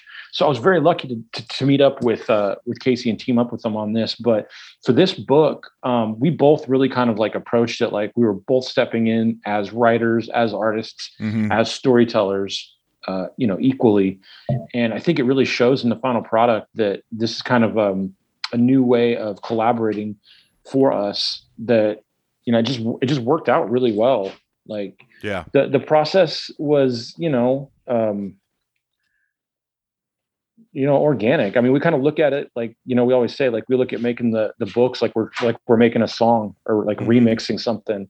You know, we always talk in terms of music and beats and remixes and you know, it uh it, it was just uh yeah, I don't know, it was like a lot of experimenting too. I mean, kind of we wanted to to create something that was uh, more like a manga, I would say. You know, we're both really inspired by by by manga and you know, Dragon Ball and One Piece is a big influence right now. Mhm. And you know, kids love that that kind of book. I mean, Oh, yeah. most kids nowadays are that's, that's the stuff they're reading. That's the stuff they're familiar with. And uh, you know, it was like there's this kind of weird mixture we could mix Alaska native culture and and manga together and then what would that yield what would that look like and then all these themes of language and communication kept popping up and uh we had to like constantly remind ourselves like let's write this for kids let's write this for kids who are you know Mhm. Yeah. seven, eight, nine years old. Yeah. And it's kind of hard putting your mind in that, even though it's like, you know, these books like Dragon Ball, for instance, they have these gags and these jokes that just seem so juvenile and so like ridiculous and pointless. And it's it's like when you try to put your brain in there and do that and think like a kid, I mean, it can be a real challenge sometimes, but I think it's been a fun experiment to to kind of try to to get back into that mindset Mhm. of a kid and, and the Yes. humor like make like Yeah. making comic book humor that's like you know something that we never i think really took seriously and tried to do either but You know, I think uh, one of my one of my favorite parts because you know you've talked about blending non-traditional with traditional, and then how language is such a big part of your of your book. But I mean, you you can really see it in the beginning, um, and that those are two of my favorite pages that you have done are like the language page where it uh, um, you know it's kind of diving out the different language you're breaking that fourth wall with the with the bird character um i i loved that. And then also with um uh the emojis explaining what what the different emojis were. I thought those were uh, so far my two favorite uh, my two favorite pages that that are in the that are in your uh story. Yeah, we uh, we wanted to have these kind of like chapter breaks. You know how in manga they do they do the cool chapter breaks, which we both loved, and we thought you know the goal was to give you everything that you needed to read the comic in the comic as you read it. Mhm. So you read the comic and you read those first 12 pages or so that lead up to the double page spread where it's got the title. And you've got these weird symbols and this one character is speaking in pictures and you're confused. You're like, I'm not, I don't understand this. Then you turn that page and you're like, oh, he speaks in emojis. Okay, well, I get that. And then the next one, you're like, oh, this is Ahtna. That's what those squiggly things are. Oh, okay, that's cool. You know, and as you go along, we're teaching you how to read the comic um, because when you have something that's a little more advanced than your talking head screenplay comic, some people just don't understand how to do that. And we didn't want anybody to be left out. And so we really wanted to make it a very all encompassing thing and have this whole kind of package that not only had the comic, but had like these, you know, chapter break things. And we're working on some, some back matter actually to include in like kind of a deluxe edition that'll have some other stuff. But we like this idea of kind of like a design. Paul Pope called his comics design containers. Which I loved. That's a great. he would yeah, have you know he he would have like articles and interviews with artists that he liked and random shit and pinups and whatever and it was a whole thing yeah. you know and he really took the idea of this physical package um to a to a real you know important part of the reading process. You know it, it's kind of like akin to watching a movie in a movie theater as opposed to watching a movie at home. You know is there's a part of the experience that as modern consumers we tend to neglect you know i love packaging i have a lot of physical Yeah. shit Mhm. you know i like the feel of paper how a comic is produced. You know, I mean, you get like European comics and you're like, fuck, dude, look at this paper. You know, this is from whatever, where that some dude bind and like cut down and they've been hoarding this thing like fine wine and they print it on here with this ink from like a gopher or something. You're like, oh my God. Yeah. You know, it's Yeah. amazing. Something like that. And then America, we're just like, eh, what's cheap? All right, print it on that. You know, who Yeah. cares? And and that's you know, you know, and that's fine. And like I think comics are a disposable art. Like I I always call comics trash art. And I love that, you know, like we're fucking, we're like just like minimum wage kids sitting in the fucking gutter making trash comics, you know, and and that's really like our Gutter Town, baby. Dude that's what i'm saying man that's like the aesthetic you know and when you start you know trying to do shit and like actively trying to put in these things or actively trying to convey some heavy handed message you lose people like Yeah. like Dimi was saying all these themes and these things came about organically and after the fact or after we did it we were like oh yeah yeah we meant to do that you know Right. we were just having fun we just wanted to Yeah. make something for kids you know that was just goofy and whatever and um, you know so much of, of my creating anything is just getting back to when i was a kid and how i felt about finding a comic book or finding something i mean comic books saved my life and i want to give back to that kind of tapestry you know to Yeah. some other you know 10 year old uncool kid who doesn't have any friends who you know needs a world to escape to and um, you know it's it's definitely something that um, i feel Dimi and i really have like a you know a common passion and wanting to create something Mhm. that is like that and um, you know our meeting each other has been probably the best thing in my life. And you know it's really kept me going and kept me alive and kept me getting up in the morning is having somebody who has become my brother to be able to not only tell stories with but just kind of be able to interpret life with and then communicate to other people through our medium of magic which is comic books you know and uh, uh, I feel very fortunate. And now that we're able to tap into his heritage, you know, of like a third generation storyteller, it's just been like compounded. You know, it's even more powerful. And there's been more than one time that you know I've felt his grandma and his and his mom. You know, I've never met his grandma. I only met his mom, you know, quasi briefly, but I I've felt that they've been here. You know, and I really feel like um you know what we're doing is is right and true for for both of us and it's what we've been you know meant to do it just took us a while to kind of come full circle i guess back to where Dimi began you know Yeah, We love going full So- circle on this show. that's right. dude full, full circle is is definitely a a big thing you know? I feel like this episode should be called like something like Ink Family Magic or something like that. well, welcome to the the the the hard knocks of gutter town. That's right. Yeah. Seriously. No, when, when we were up in Alaska and the tour, the tour was really magical. Um, Yeah. you know, I, I gotta say, like, the it was the first time we'd ever gone tour, and, and we've always joked like we're not cool enough to be in a band, but we've always wanted to go on tour.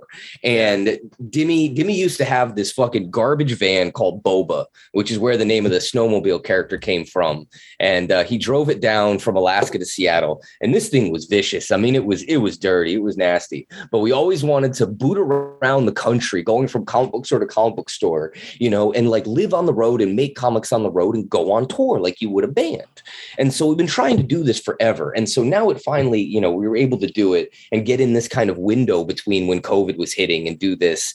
And the shit that could that like coalesced, the universe came together. I mean, that was some magical shit. You know, for so many years of my life, I've tried to get to that point where you hear creators talking about it doesn't matter what you create where life is imitating art and art is imitating life and you don't know where those lines end and begin Mhm. and that happened to us you know it's like we realized that we were influencing what was happening in the comic as you know it was happening to us and we didn't really know well, you know where the things began and ended and the universe just kept giving us these different like you know pieces of the puzzle and unlocking how we're approaching the next book. And i just hope that we can do it again so that you know connecting with more people and actually like seeing the looks on kids faces. And you know we did the live story for everybody from pre-k up to high school. And it was just i mean it was magical You know, I mean, it was really some powerful stuff. And I'd never been to Alaska before, and that's some mythical shit. Mhm. You know, I mean, even like a city like Anchorage or something. I mean, it only takes 10 minutes to like go and and feel like you're you're really in another place. I mean, we turned down an alley and I saw fucking ravens the size of raccoons. I was like, oh shit, stop. I need to take a picture. And the, the ravens, they were like, we're not moving. You got to back up. And I was like, oh. They're like, back Oh. up, motherfucker. No, dude, they, they were so They'll kill big. I was like, dude, are those cats with wings? Like, we need to not be down this alleyway. Um, and you know, I, I, and I, I mean, I don't want to put words in Dimi's mouth, but I think it was cool for him too to kind of come back in with another perspective. You know, I, I don't know if that's true, you know, Dimi, but uh, Yeah, I mean, it's been a while since I've been up there, and it was one of those things where I think you know when Casey and I started making comics ten years ago, you know, we quickly realized that you know, I mean, as with many different art forms or walks of life, like there's two ways you can go about it. You know, when we were making comics, we were like, are we making comics so we can work on a Spider-Man book, you know, or get a job, like or get a backup or something in DC or Marvel? Is that our goal? Or do we want to say, whatever, let's just tell our own stories. Let's get good at making comics. Let's do it whether we make money or not. And who knows, maybe if we, you know, stick to it and, you know, work hard enough that maybe it will kind of come full circle and we might actually turn a profit. So that was that was what we chose to do was kind of work and tell our own books. And over the years, we've done, you know, Gutter Town, which is kind of our Seattle Blade Runner cyberpunk. Yeah. Uh, Yeah. Gritty you guys, you comic. you guys hooked me up with a bunch of that stuff. It's fucking awesome. thank Nice. you. I my Oh, I wife and I were that. looking. I need that. My wife and I were proud of that. Yeah. and we were just going like, "Fuck! I wish there was more of this kind of shit." Like, I mean, like that kind of stuff doesn't like. It's few and far between, you know. But Well, it's Man, it's, it's like so it's punk. cyberpunk. It's Yeah. cyberpunk, and like we both kind of realized over, you know, we worked on that book for a long time, and we both are obsessed with Blade Runner and Akira and cyberpunk and all its different forms and everything. We wanted to do, you know, our own cyberpunk. That was kind of like when we first met. We're like, hey, what are our common interests? What do we want to tell a story about?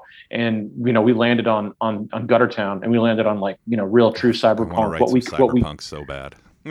yeah and it was one of those things too over the years of working on you know stuff together working on projects here we've seen cyberpunk kind of like come to the forefront in a lot of different places in a lot of different ways and almost become a little mainstream it was one of those things Mhm. where you were talking about you see something that you're so passionate about and you are so protective of and then it kind of goes mainstream and you're like yeah, man it's in fashion and like you know yeah. magazines and video games and i'm like oh man shit. We Keanu just I'm- Reeves. Yeah, right. Well, I what mean- was uh what was that Robert Valley? It was kind of like an indigenous futurism cyber. Oh, the ice thing. one? Ice. Yeah, Ice, dude. yeah. I mean, it was awesome. It's great, but at the same time, you're like, oh shit, how many people are gonna rip this fucking thing off? You know what I mean? Well, and rightfully so. He dropped that shit. Yeah. Every time Robert Valley does anything, it's just like mic drop, and we're all like, "We're sorry, we didn't mean to create anything. We'll go in the corner now and study for another ten years, and we'll come Right. back when we're worthy. My bad. I'm sorry." And then he'd drop something else. And then it's yeah, exactly. On- and then you're like, for "Nah, free dude." on YouTube, and you're I like, know, God damn it, right? I know, I know. Like, yeah, Um, So it's it's Yeah, but- interesting. oh, go ahead. Oh yeah, no, I was just the point I was trying to make was that you know over the years doing this different stuff and like you know working a bar as a bartender, working as you know like you know waiting tables or doing lawn work or whatever I was working on to to kind of like make ends meet so I could pursue my passion of eighty percent studios comics. Um, it was one of those things where always in the background you're like you know hey if I'm I'm not getting any younger, do I need to start taking you know my life serious and what I want to do? I was like I kind of had two options. I was very lucky that growing up, my mom was such a huge support. My mom was like my biggest fan. She was my promoter. She was my agent. You know, she, you know, put my art and put, put it in front of everybody, opened up so many doors for me in Alaska, you know, in every way she could. And it was in, you know, like, it was like after she passed away, I was like, I was like, man, like now I got to do all this stuff on my own. You know, she, she always just kind of did it for me. And I never, and I kind of took it for granted Mhm. you know, just mom being mom. Uh, but it was one of those things where I was like, what am I going to do? You know, I mean, I can't make cyberpunk comics all day and have it not make any money or whatever. Uh, or, you know, I can, but I got to think of something. So it was t- one of two options. I was going to like try to do tattoos, you know, because it's like, I oh, remember that. do tattoos, you make money. It's like, I should do that. Or, you know look back to alaska and say you know there's a lot of opportunities there that was you know that were helped put into place by my mom you know supporting me so much and like putting me out there so much i was like there's something up there if i could tap into it i know that but I don't want to do it just like as a backup plan. I want to go to Alaska and be like, "Oh, hey, I'm back. I, you know, I just got back from Seattle for 15 years. You know, making, you know, trying to make comics and this and that. I'm, I'm ready to, like, you know, get art jobs now or something. I want to do it something authentic, something that was 80% studios at its heart, but was also, you know, for Alaska and something that could be, you know, you know, that's that's good. That's like representative and it and it could give back somehow and this is something I'm really confident that we came up with uh, that I'm proud of and that I was excited to bring back up to Alaska. And I'm excited to show it to my family and to my cousins. And, you know, like Casey was saying, going around to the different, you know, we got to go to the, to the native head start program and share our story with just, you know, classrooms full of these pre kindergarten you know, just little Yeah. kids. They had no idea Yeah. who we were, why we were there. It was their first day of, of actually being in school. Like it was like kind of like step up from daycare. And so we're in the classroom and Casey's got the costume, we've got the TV with the cartoon pictures. And I mean, it was like just, you know, magical. And I, you know, going back to Alaska and, and getting to do that and like having Casey come up for the first time, see where I'm from, and be like, you know, there's this, like you said, this majestic place that you know we can really pull a lot of inspiration from and you know work into our into our stories Well, it's Yeah. I like to say this quote all the time, but it's you you never really die if you contribute, and Right. you guys have kind of immortalized yourselves in you know And your culture. in Alaska Yeah. and your culture in this book. You know what I mean? Like, and I know you said you, you- I I know that you guys are working on another book, uh, and you, you kind of mentioned it here, and we don't have to get into it if you guys don't want to, because I know it's all that kind of stuff's a little top secret. But uh, I mean, I only see it going up. Like this Yeah. is kind of like the starting line. You know what I mean? You that first book is always the hardest one to do.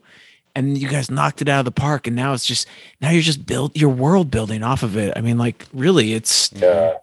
you guys are, I mean, you guys are in such a good position and it's not a position where you're like, it's coming from like, oh, we want to get rich or oh, we want a Netflix deal. It's no, you want to contribute to like the greater ether of like the human condition that is storytelling, you know? It's, No, it's exactly. I mean, you know, we are trying to sell out. If anybody's Well, listening, yeah, they of want to course. give I mean, I say you money, would we'd take a totally, Netflix deal, though, you know, right? we'll Hey, take a Netflix Scholastic. deal. Scholastic. Um, you know, Oh, shit. Scholastic. How are you not in. Scholastic? I mean, I, um but but no i mean genuinely uh you know the the my soul feels good. Like i quit making comics for other people because you know it didn't make my soul feel good. And the older that i get the more that i realize that money doesn't matter and it's just time. And you know if i have a limited amount of time i want to tell Dimi and i stories you know Yeah. not so much just make comic books. And i think that you know, if you look at all the success stories of the world, I mean, there are a million that didn't succeed, but even ones that did, you know, they take a long time. Like that guy that made the Queen's Gambit thing, he shipped that around for like 10 years. And Yeah. everybody was like, screw you, who's going to watch a chess show? and and won then all an of a sudden- Yeah. And then he won an Emmy, and they're just like, well, how many zeros do you want? And he's like, well, I'll take six. And they're like, cool, here's six zeros. And he's like, all right, Yeah. gonna, you know, go over here now. You know, and, and sometimes it doesn't happen, but even if it doesn't, you know, we're just so excited to tell this story. And like today we were working on the second book and doing character designs for the for the bad guys, you know, and it was awesome. Like we were just sitting in our studio and Dimi's drawing on the whiteboard and we're looking through Pinterest and coming up with ideas like, oh, this guy's gonna have three arms. And like, oh no, we want to do like a gnome and then this one and whatever. And it was just like it, it felt right. Like it just felt, you know, genuine.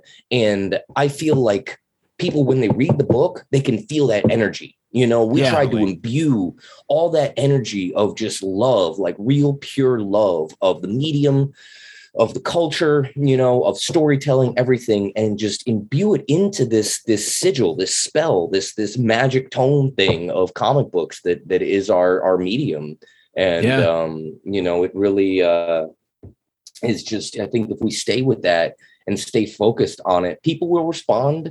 And for us, being rich is just making a living. If we could just pay rent off right. this shit, I mean, dude, that's that's all I really want. You Sure. know, I, I I spent my you know we you were talking about like you- you're at that crossroads when you're younger of like oh do I want to work in the industry what what do I want to work towards I think I spent like most of my late 20s trying to like prove that I was a professional to my peers in the industry and make money and work for the biggest company I could possibly get, you know, do a cover for or something. Yeah. And yeah. honestly, I was fucking miserable doing it the entire Yeah. time. I hated it. I hated the way I had to let people talk to me and treat me and stuff. I mean, you know, you, Well, you talk to even there'll be other pros who they'll just because they can will treat you like shit Yeah. and you because you're you're hoping that maybe they'll like recommend you to an editor or something you have to fucking take it on the chin and go oh yeah meanwhile if they was like on the street you'd slap the piss out of them because you'd never let someone talk to you like that Exactly. and um, and but yeah I- and so i was always on the fence of like do i want to stay in this industry trying to do this or do i want to like go and get a real job that sort of thing like you know with benefits and all that kind of shit yeah. just you know I mean, that's that's that's the age old question. That nine to five Right. shit. You know. and I would mean, I like, would beat myself up over it thinking about it. And now I've finally hit that point where it's like, no, no, no. As long as I can make enough to make ends meet, it's all about what can I create? Let's Yeah. just create the best possible stuff. I don't I, do, I don't even worry about that stuff as much. I mean, you do worry about it, yeah, but not yeah. like it doesn't keep me up at night like it used to, where it's like, oh fuck, am I doing the am I making a bad like uh, you know, my youth is fleeting. Is this a terrible direction? Am I going down the wrong road? Am I gonna am I gonna end up like Mr. Yelly on the streets? Dude, you Seattle? know, I mean, fighting you him know, for garbage. Real. You you, you Yeah. might do comic books have killed more fucking people than like any other creative profession. I'm talking about like dying at the drawing table. I mean, just this past year, like three We're like different pro fucking artists man. died. Dude, Yeah. more than pro wrestlers, okay? And at least pro wrestlers get drugs. Lots of That's them. true. You they can afford it. We don't They can, you know, well, I don't know, man. Pro wrestlers probably make about as much money, but there's drugs in that industry. This one, there are too, but you know, I mean, like I, the guy that taught me uh coloring, I have so much respect for Mhm. um because he's a mercenary he's a hustler i mean this Yeah. dude you can give him a shitty script and in like two days he'll turn you out a comic that's really not bad you know that's like some good shit. And i have all the respect for that but like i look at every page and i'm like oh my god i gotta put my soul into this. And i i don't have that knob that volume knob of Mhm. being able to do it. Like like right now he he you know he called in a favor and he's like i need you to do something. And it's like okay. And so i'm like doing some pages and i'm just like oh my god i'm gonna i, I fuck this. Like this sucks. You Yeah. know like i'm looking at the script and i'm just like you know what hold on. Let me let me block half of this panel out. It's gonna be word balloons. Okay i'm just gonna color from their mouths down Oh, you know? I mean because it's just going to be word balloons um you know? But again i like like somebody like you ted i got all the respect in the world for you because you you hustle it and you work it but i just realized that was just not my path you know? And, and again i was fortunate to be you know to have Dimi um because i couldn't do this on my own you know? And uh and again i just really um you know feel like that's what we're you know what we're doing is what we're meant to do um Oh. and uh I mean, know, your just- guys' book has been huge for me. Watching you guys just this last like six months or so that I've known. I guess it's been about six months that I've known you guys. yeah It- yeah, it's it's been a big like, oh man, I I don't I don't really like my job when I'm hustling. I want to be where you guys are at because you Mhm. can see it on the page. You guys actually you- you're in the moment on every page, and you can tell just from a creative standpoint. Like maybe an outside reader who doesn't ha- have any idea of like how the sausage is made, so to speak yeah but from like from like the chef's kitchen to another chef's kitchen Yeah. you could see that and be like oh You see the love. You see the love. Yeah. Yeah. Well, Exactly. You see the magic. Really appreciate that, Ted. Oh, Thank it's- you. it's true Yeah, man thanks. We and we were fortunate enough to. So you had said earlier that we didn't have an editor. We we actually this is the first time that we've ever had an editor. Um, my my very very good friend Jason Miles, who um do- is a great artist in his own right and does his own comics and stuff. He uh used to be the print buyer for Fantagraphics, and so Oh, okay. he's like production dude number one. So at first, like we were like, hey man, will you put that that the book together?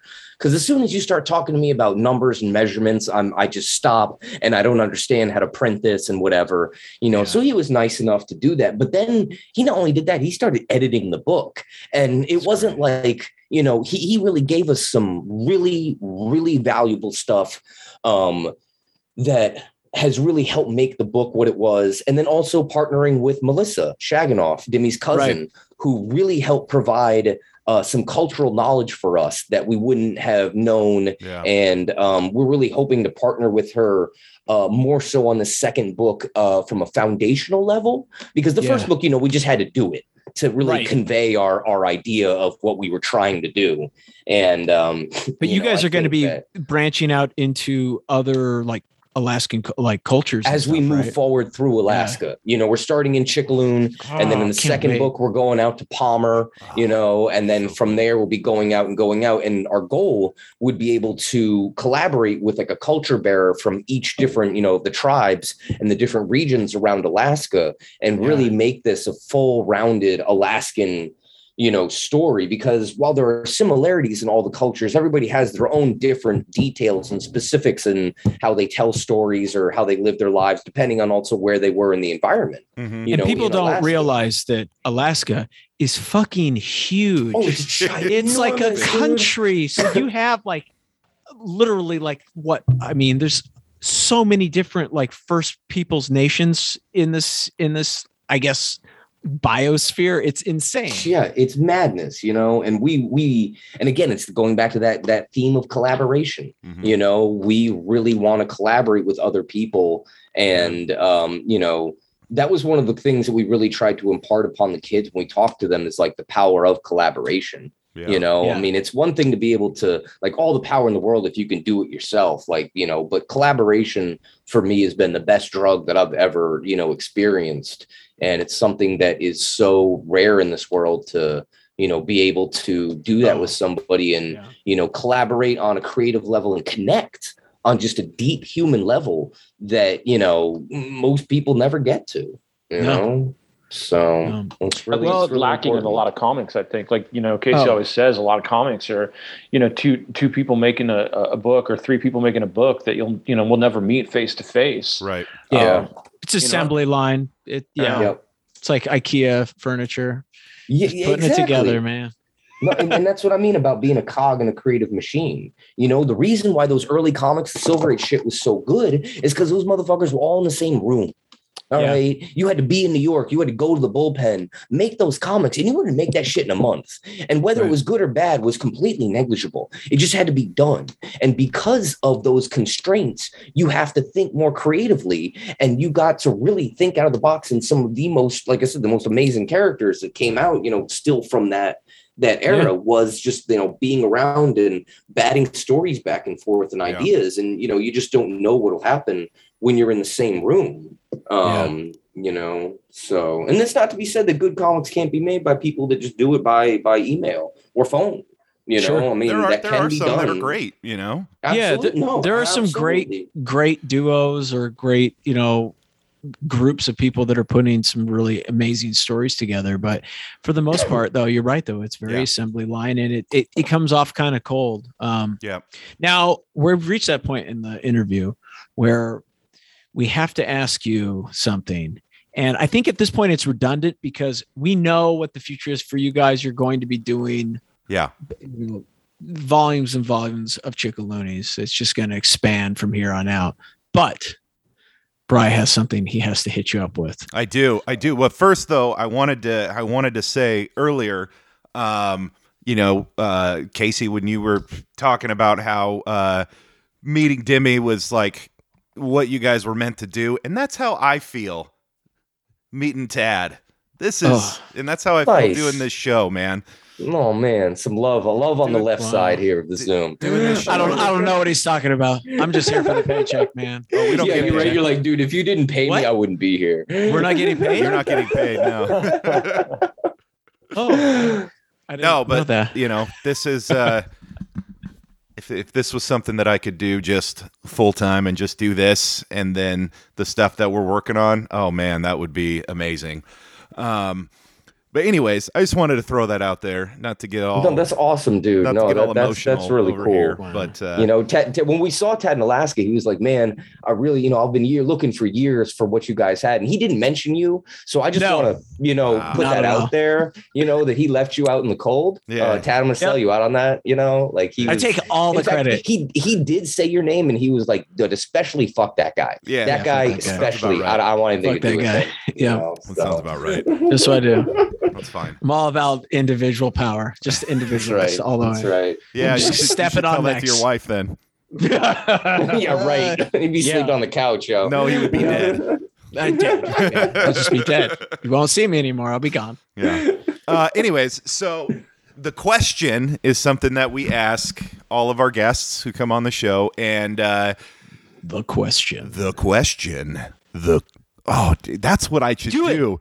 It. That's Do the movie. Do the movie voice. Do it now. all Come right. on. All right. Let me think about how I'm going to say this. Um, In a world where you have complete creative freedom on any property, what would you do?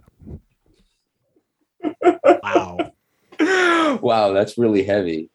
Um, So it has it's established. Basically, you guys are just given free reign on any, I guess, intellectual property that's in that, existence. that already exists. yeah. So like we've had people go, oh, I I do the monsters. Um, Someone Oh. did um, Quantum Uh, Leap. Those Quantum were, those Leap were our was two favorites, so we Yeah. always mention those. Whoa, whoa! I, I don't, I don't know. This man. is I mean. I that, was Yeah, that is right. tough.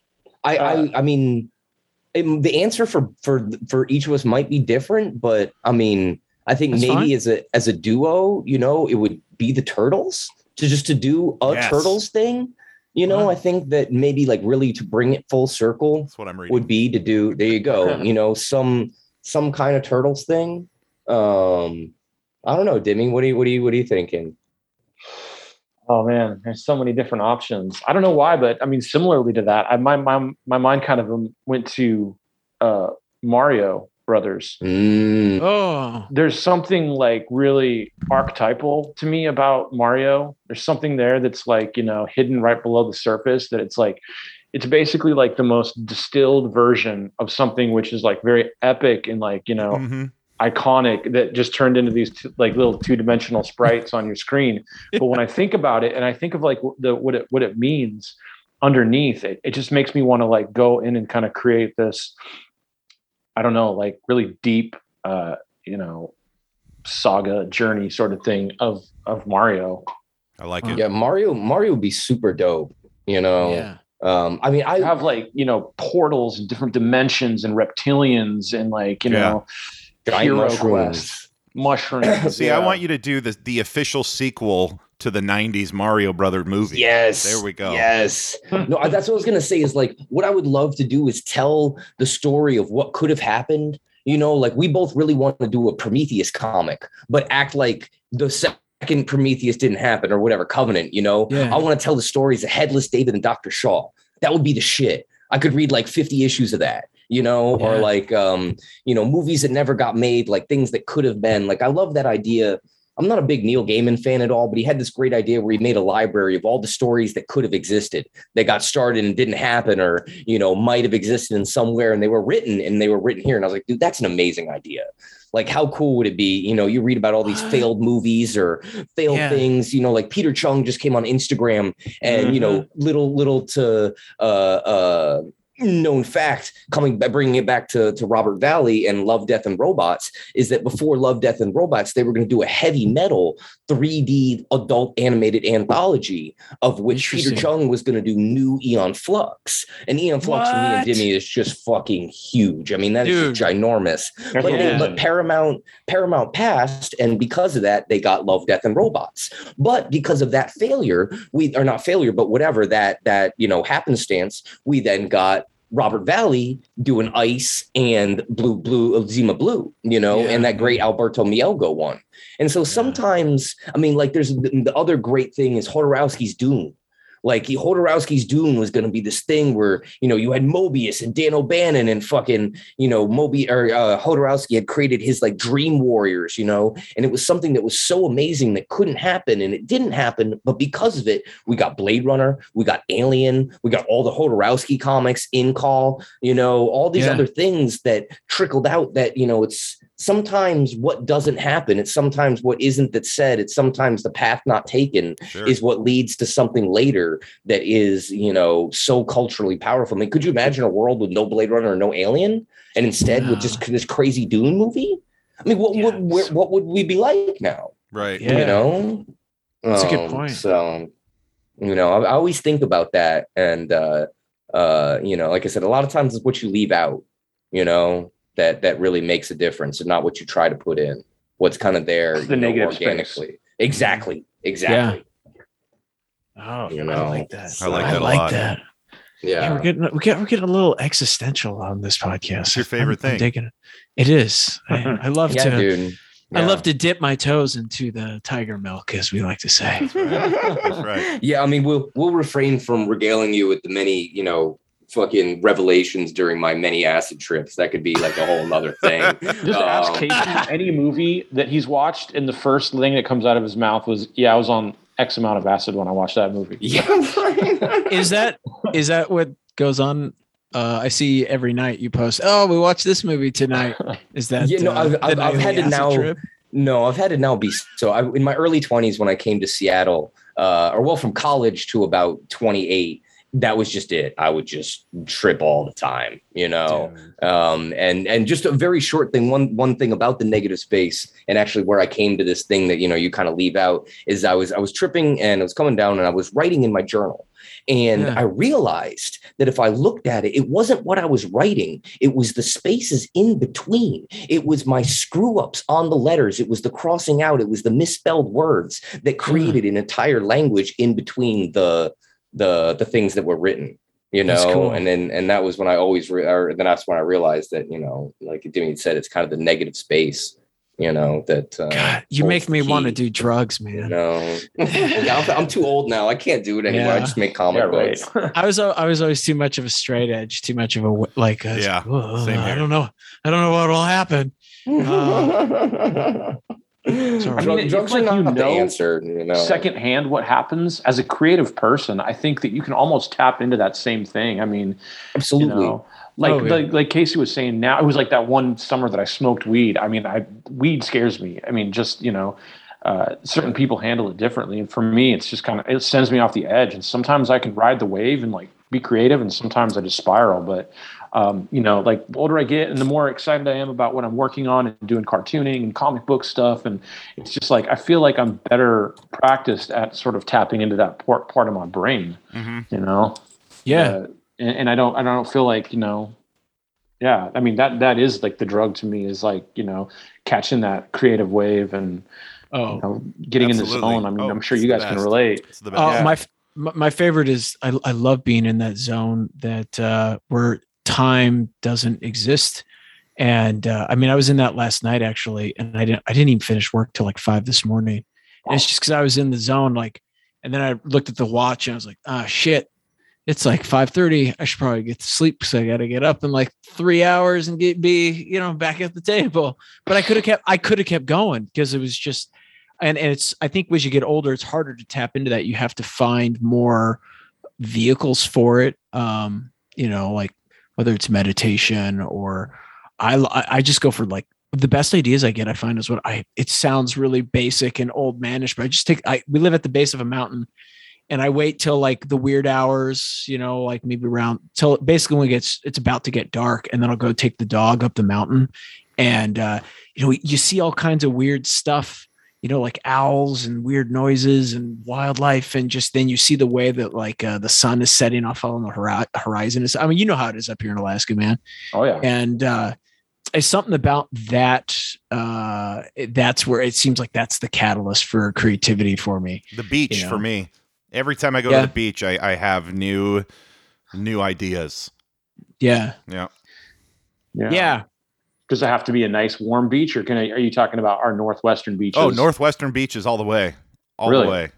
Okay The, the beautiful northwest beaches Yeah. Yo, Yeah. yo, no, I'm I'm I'm from a beach community. Y'all don't have beaches out here. You have where sand meets water. Okay, like no. what you don't like strolling our our rocky beaches No, Come fuck on. that shit, man. long You know? rocky strolls Nah, dude. Give me nah. Cannon Beach any day of the week. oh yeah Over Cannon any Beach other is beach. beautiful Yeah. Cannon's pretty dude nice. uh, uh bell's beach Oh, dude, like Point Point Break. point yo. break yeah, that- Yeah, Yeah. man. yup. oh yeah That's Oh, one of the oh, greatest scenes. Let's just take a moment and appreciate the genius that is Point Break Absolutely. and how levels of creative heights will never be reached again of that fucking movie. Can you You believe they did a remake of that? I was just gonna say that that. remake doesn't exist. Okay, I just shut your mouth. Shut your dirty mouth. That didn't happen. I couldn't. okay? I couldn't believe never that made in Footloose. I just I wanted to ride. Whoa, whoa, wait! They made a remake to Footloose. They did. That's I- I, had no how? idea actually. How do you Yeah. do that? I don't know. I don't know. Like culturally, it just doesn't I, seem. I I refuse to watch either of those remakes. It's like Good for you. Fortnite dances or something. Yeah, probably. yeah, probably. Fortnite dances. Fortnite dancing. All right, guys. Well, this has been really, really awesome. Yeah. Uh, I think we're pretty kind of starting to go long, aren't we? Uh, getting a little long in the tooth here, Brian. I think so. I think. Yeah, I don't know how long your guys' thing usually We is. s- yeah. we just go. We go. Uh, and then, yeah, like we just go until um everybody either starts getting too tired or it's just kind of one of those where like, dude, we've been going for two hours. It's time to wrap this bad boy up. yeah, right. Yeah, Pe- yeah. People stopped listening a half an hour ago.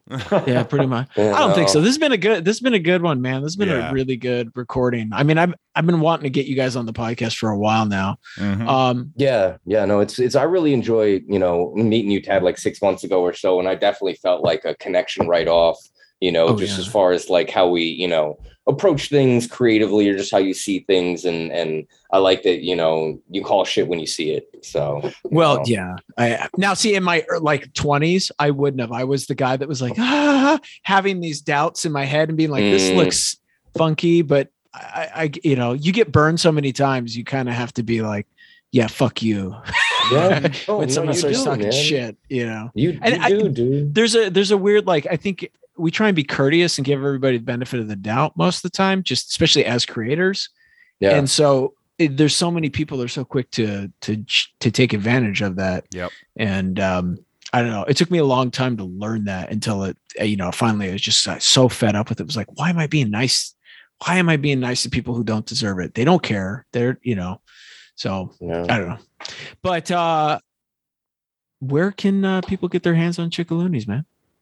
Uh, so we have a website, um, which you can order copies through. Um, you can find us on Instagram and Facebook at 80% Studios, which links Okay. you there, or our website is uh, 80 and then percent dash uh, studios and percent studios. I just spelled ordered a copy off of uh. Etsy from you Oh, I saw. Yeah, yeah. So you There can, and also Thank on you, Etsy. Um, but yeah, if you just if you find us on social media, eighty percent studios, it'll take you to you know the thing. We'll we'll have Um, links in the write up and stuff too. Yep. Yeah, we will. So- yeah, definitely. Now let me ask you this, because there's been a little bit of Bigfoot talk, Sasquatch talk, Yep.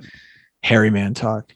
Uh is there any is there any potential Sasquatchian like uh outside of Chickaloonies that might be uh coming through uh 80% studios? I'm just curious. We don't want to spoil anything with Yeah. Chickaloonies because there's definitely a lot there under the surface. Uh, yeah, but yeah, I mean, as far as uh, the Bigfoot goes, um, my grandma used to say that the Bigfoot or the wild man, um, you know, that he had backwards feet What? so that they Oh. wouldn't know how to track him if he was going, you know, which direction or going forward or back. And I mean, it's as all kind of like legends go, you know, it's probably something that got lost in the translation of kind Sure. of like the the the you know the language to English. And uh I always that stuck with me as something that was like, you know, I think that there's some deeper meaning there, something a little bit more like, you know, crossing over the veil. Yeah. Um, you know, and and like I said, you know, interdimensional Sasquatch all the way. I love that. yeah. Well, we're, if- we're hoping to to be able to, as we go, get deep into just you know different myths and lore, and really keep it you know kind of mythical and magical. Because I think there's a way to do that for kids. You know, Yeah. like I remember being a kid and just like going to the library and looking up all the books about Loch Ness monster or Oh, yeah. Sasquatch or you know whatever. And now there's the internet. I mean, there's so much, and we're really going to try to lean into that, um, both from Alaskan culture and and other cultures, and um, yeah. you know really bring something that uh, you know might make kids you know interested in more legends and Mhm. you know the fabric of reality. So that kind of shit. So awesome. so before we let you guys go, there's one last little thing we like to do, and it's just a little little reading roundtable, like recommendations. Basically, what are you guys reading right now? It doesn't necessarily have to be comics. Comic. I mean, we are technically a comic book podcast, but so comics are good. But uh, yeah, what what- what's on the nightstand? What are you guys reading? Guess first. Uh, Yeah. Um, yeah, D- Dimi, go ahead. Yeah. Legends of Nahanni Valley by Hamilton Peters. I know what that is. I know what that Yeah. is. Yeah. I've seen uh they do some great breakdowns of that on uh YouTube. Uh like they've got their own YouTube channel where they- Yeah. they, read a bunch of the stories to you. he does like his flash animations. He's got a great channel where they talk about you know cool uh, Northern Canadian folklore and myths, and uh, Yeah. I, I just love that kind of stuff. It's just like kind of like campfire stories. Makes you feel kind of spooky, awesome. kind of interested. What's Yeah. it called? Uh, the Legends of Nahanni Valley. Okay, I'm gonna look. Yeah, that up. it, it's a it's an actual book that they published a couple years ago, right? And He so made it's a book, excerpts from yeah. the book. Yeah. Oh, I haven't read I'm the book. I've down. just yeah, yeah, it sounds rad. yeah, Um, it's, it's good. Let me. Uh, right now I'm reading. I'm reading Dragon Ball. Honestly, right now, Hell I've never yeah. read the whole thing through. Which and volume you on? Uh, seven. They, he just started fighting the the Red Ribbon Army, uh, which is cool, you know. And so uh, I love to see how um, Toriyama took the basic idea because they find all the Dragon Balls by like book three or book four. Yeah, dude. Mm. Yeah, so they find all the Dragon Balls by book four, and then by book seven, you know, Goku has gone to a new world or new land where it's cold. He doesn't know what the hell that is, you know. And he meets up with Bulma again, and they're trying to find the the the um Dragon Balls again. But I like, you know, I'm just so taken aback at how dumb it is and how Yeah. brilliant it is in that stupidity.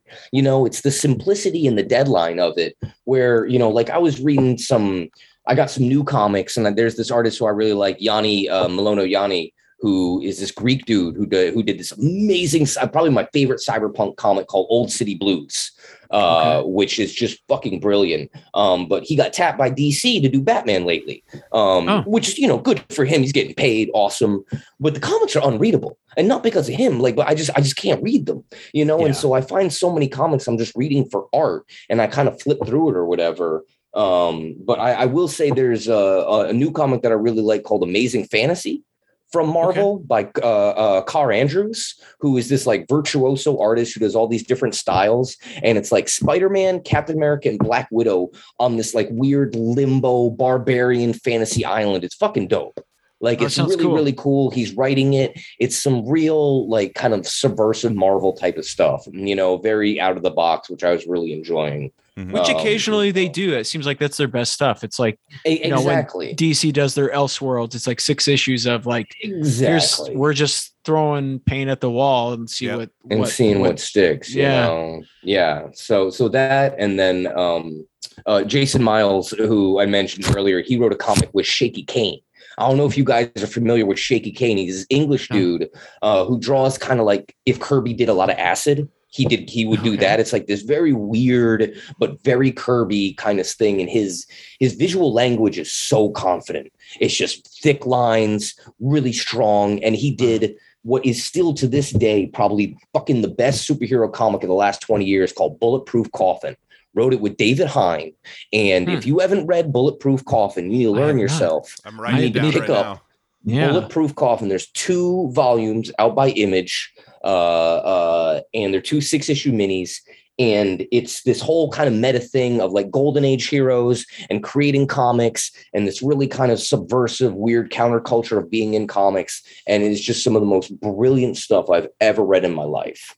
Um, so and tell them about uh, uh, Jason, uh, Jason's comic that he's working on with Shaky. yeah, so the one he's working on Sha- with Shaky is from the uh, line of all time comics that Fantagraphics put out. I don't know if you Yeah. guys are familiar with all time comics. Yeah, I've Um, seen them. I've seen their stuff coming out like on the shelf, and I've always like, what? Is, that's that's weird. What is they're that? really great, and they're Okay. done. You know, it's this great mix of new talent and old talent. And Jason kind of helped out behind the scenes on a bunch of them. And then this one uh, that he wrote is with the character called Crime Destroyer, and Crime Destroyer is amazing. He's like this. Uh, uh, kind of like you know a little bit of a black exploitation hero, but he's got like giant fists on his shoulders, and he wears this big purple cape and a giant C on his on his chest, and he fucking destroys crime. Old And- school. Old school. it's it's so fantastic. And the mix of Jason's writing with Shaky's art is really this quite magical thing. And um, he'd been working on the book for a long time. And uh, Jason's one of those guys that's just like he creates shit on another level. Like Dimi and I, we kind of like do dick and fart jokes for kids. Whereas he's like, you know, you read his comics and it's like, whoa, dude, that was like that was a journey. you know Yeah. and so it was really cool to see him partner with shaky um, and have shaky's art which had, just has this very lynchian um, offbeatness to it you know you read it and you Yeah. feel uneasy but you feel very at home at the same time hmm you know Okay. Um so so yeah it- it's a guy that yeah if you're not familiar with his work you should definitely check him out uh Yeah. and and jason miles so Yeah, I wrote all that down. I'm Yep. all over all of that. Yep. Dude, i'm telling Brian. you you're gonna you're, you're gonna love bulletproof coffin and you're gonna read that and you'll be like oh shit That- You that's what I need. I need more of that. Same here. It- Like it is. It's nothing- one of the f- Nothing no, gets me more fired up than like a really well done comic. It's just a lot of times you buy comics and there's like there's stuff that's really great about it, and then there's other stuff where you're like, well, you know, it's okay. But then when you get that that diamond that's like, fuck, where you look at it, you get done reading it, and you're like, this is why I got into this this industry. This is Right. why I'm doing what I'm Exactly. doing. I want to do this. Exactly. I mean, it's one of the few. Like, I give Dimi a bunch of comics, and he just humors me, and he takes them, you know, and looks through them, and then you know tells me like, yeah, whatever. But I gave him those, and he was just like, Mm. "Do you have more?" And I was like, "Wait, you read all these?" He's like, "Yeah." I was like, "All right," you know. So I know when Dimi reads them all, I'm like, "All right, they're really good." You know, Nice. Dimi Dimi's pickier than I am, so. Well, I just have like a fifth grade reading level, and I like to pick One the other, to you're right. Well, speaking of a fifth grade reading level, Bry, what do you got? Oh, nice. Oh, Yeah, no, I've been uh, kind of uh, Casey. What you were talking about earlier about, you know, most people when they buy their comics, they let them stack up and don't necessarily read them on that spot. So I've Yeah. been uh, I tonight I've been playing catch up on uh, on my comics. So uh, nice. I've been catching up. I've read. I'm on issue 121 now, but I read 115 to one uh, halfway through 121 of the uh, current Turtles run that's going on. Oh right yeah, Um, yeah. I, I I stepped away from it for a little while. Um, just it wasn't it wasn't be, quite be for, nice. I am. I'm saying it wasn't quite for me. I'm Yeah. not, you know, I'm not saying that That's it's bad. That's fair. I'm not Yeah, saying that no. it's bad. Like um, the art is pretty much always really good, and uh, you know some of the story stuff. Um, it it took a while for it to kind of pick up, I guess. But Yeah. these last few issues that I've read, um, you know, the action and the story has uh, has picked up quite a bit, and they're they're doing some interesting things with. Uh, with old Oroku Saki, so that's been uh, that's been Oh, kind of cool. interesting. Who, who who's doing the book now? I know they changed creative teams. It was uh, Campbell. Yeah, Sophia she's, so- Campbell? yeah, she's still uh now. Well, there was a while where she was only writing, and then she had guest artists on, and now Okay. she's for a bunch of them for like three or four of the issues. She was doing both, which I I really enjoy her art as well. Mm-hmm. And uh, Super. Yeah. the the last couple of issues, um, she's been writing, and uh, Jodi Nishijima has been on the art. Hmm. Um, who's I'm not familiar. uh, yeah, I'm not either. she's good. The art the art has been good. Um, I don't know if it's necessarily quite on the level of Sophie, but it's really good. And then uh, Ronda Pattison is, uh, as always, on the colors for Turtles. Okay. But, yeah, uh, yeah, yeah. She did uh Shadoweyes Mhm. back in the day. Remember Dimi? I give that was one of the first Yep. books I gave him when we started Gutter Town because we Okay. loved the the really like inky blackness of the cities. Yeah, You know, Shadow Eyes was was really rad. nice. About you, Tad? Well, I mean, I mean, we've been talking about it for the last two hours. I read Chickaloonies, That's right. I mean, there you go. which uh, I, at this point, if I gotta convince people how good it is, and, Right. and try and sell it here, I mean, then I maybe they should just unsubscribe I'm- at I'm- this point. I'm gonna read this. I'm gonna read Chickaloonies with my seven-year-old. Um, oh, once I get it. perfect. Yeah, and then I've got uh, a couple of nieces who are really into comics. One of them is actually up in they. Uh, she lives on Kodiak, up in Alaska. Oh, so I'm cool. gonna send a copy Yeah. to her. Um, That's cool. Yeah, That's awesome. Yeah. Yeah, we we had I think the the first day I started selling comics at the bar, which was cool. I mean, that's one of the, the fringe benefits is I we we sell comics at the bar. Dimi made this awesome pointed display thing out of cardboard. Dimi's a cardboard master for anybody that doesn't know. Um, and he made this great thing, like a little box to sell it in. And one of my coworkers bought it for his his nephew who was like eight. And the next day he comes back and he's like, my nephew loved your comic. He's already doing fan art. And I was like, dude, I'm done. I quit. Like I'm good. Like that was that was it. That's all I really need, you know? Mhm. Um, and so so yeah, I uh I feel like we've actually achieved the the whole like making something for kids that they actually enjoy. So that's awesome. I, I really hope your nieces, you know, will enjoy it and your seven year old will dig it. Yeah, I think he's gonna love it. It's awesome. Oh, he's gonna go. You guys are gonna have a Mr. Yelly on your hands. That's what I'm. We already we already do, man. I don't know. Yeah. what you're talking about. All right. Well, I'm gonna take us home. do it. All right. Do it. Okay, Tiger Cubs, you know the drill. Uh, find us on Substack, bluetigerrevenge.substack.com, where you will see all of our episodes, all of our posts, and then uh, exciting news too is that this Friday, Operation Blue. This. Oh yeah. Yeah. Yeah, Yeah. Yeah. Yeah. Yeah. Yeah. Yeah. because we're, Yeah. we're we're recording this early, but uh, yeah, That's no, right. this coming Friday, the 29th, uh, Operation Blue, the comic that Tad and I have been working on, is uh, is out, or the first page will be First, out. first page. the first page will be out for you All all right. to uh, to view, and it'll be a Nice. weekly. Uh, you know, new new pages drop on Fridays. You'll be able to find that on Substack on our page. So please go Yeah. there, check it out, uh, subscribe, um, rate, review, all that fun shit. If you want to send us an email, uh, Blue Tiger Revenge at Substack.com. Um, Well, it's awesome, guys. Thank That's you. super rad. What's your Oh. what's your uh, what's the book going to be about? Do you want to lay it down, I, Bry? I do, I do. So do, you, do you have a do you have a concise thing like I did? I- Can, can no, you, I you don't. give me the I need to elevator get- Where pitch? is? I need to get one though. So it's called it's called Operation Blue, and it's about a covert um, covert group of uh, of uh, operators who are. Uh, Cover group of operators. that's right. That's right. And and they have uh, they have to track a monster in the Pacific Northwest, but they don't know it's a monster. So, So Operation Blue. Blue is an acronym. it is. Ooh, all right. I love this. And it, so Operation Blue stands for the operational engagement of biological terrestrials and lucis natura by means of unconventional enforcement. Thank you. Whoa. Yeah. Whoa, So- dude. It'll be fun. I'm excited. Putting GI Joe to shame right there. That's That's right. right. I'm, I'm excited for the Cubs to uh, to get a look at this. Yeah. What? What if I told you there was a biological experiment by our own government going on deep in the Olympic mountain range Yep. of Washington State, where they're Ooh. they're creating a hybrid Yep. Of a well, go ahead. Go ahead. of, of a Kodiak Kodiak grizzly bear And a gorilla. and a and a mountain gorilla. My God, think of the The They're just- carnage. the carnage and destruction this creature would be capable of. Can it be killed? Uh, we don't know. You're gonna Well, have you to put a find saddle out. on to it? find out. You Yeah, have to find out. Yeah. And who is this ragtag group brought together? Well, that's something Yeah. else you're gonna have to find out.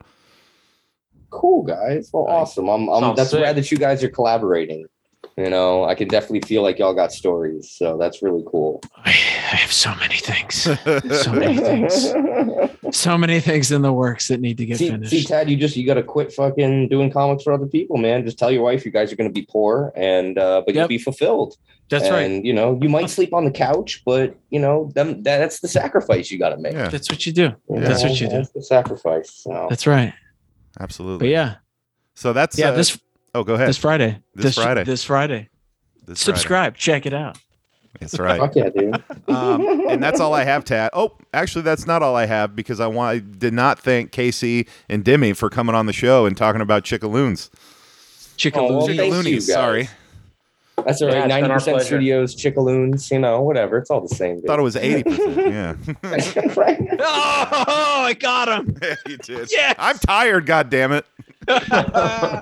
Eighty percent, ninety percent. Oh man, somewhere in there. But no, really, guys, we really appreciate it. This has been this has been a fun kind of you know. Usually when we do these, it's so like we got our you know rolls down and our scripts and whatnot of what we say. Um, so this has been a lot of fun. So Yeah, we, I- I we really throw all that appreciate shit out the window. Yeah. Yeah, certainly. No, we we, we just yeah toss that. Yeah, good times. Uh, Yeah. cool is fun. guys. Well, hope to do it again soon when we get more stuff. We can Absolutely. blab about more things. Oh, so. volume two. We're definitely oh. throwing oh. down again. We oh, got yeah. it. Oh yeah, yeah. That's yeah. a must. That'll be a must. So, so all right, Tad. Well, all right, guys. That's all I have. Do you have anything else? I'm all out of tiger milk. Well, if that's the case, what time? Hit the music. Sorry.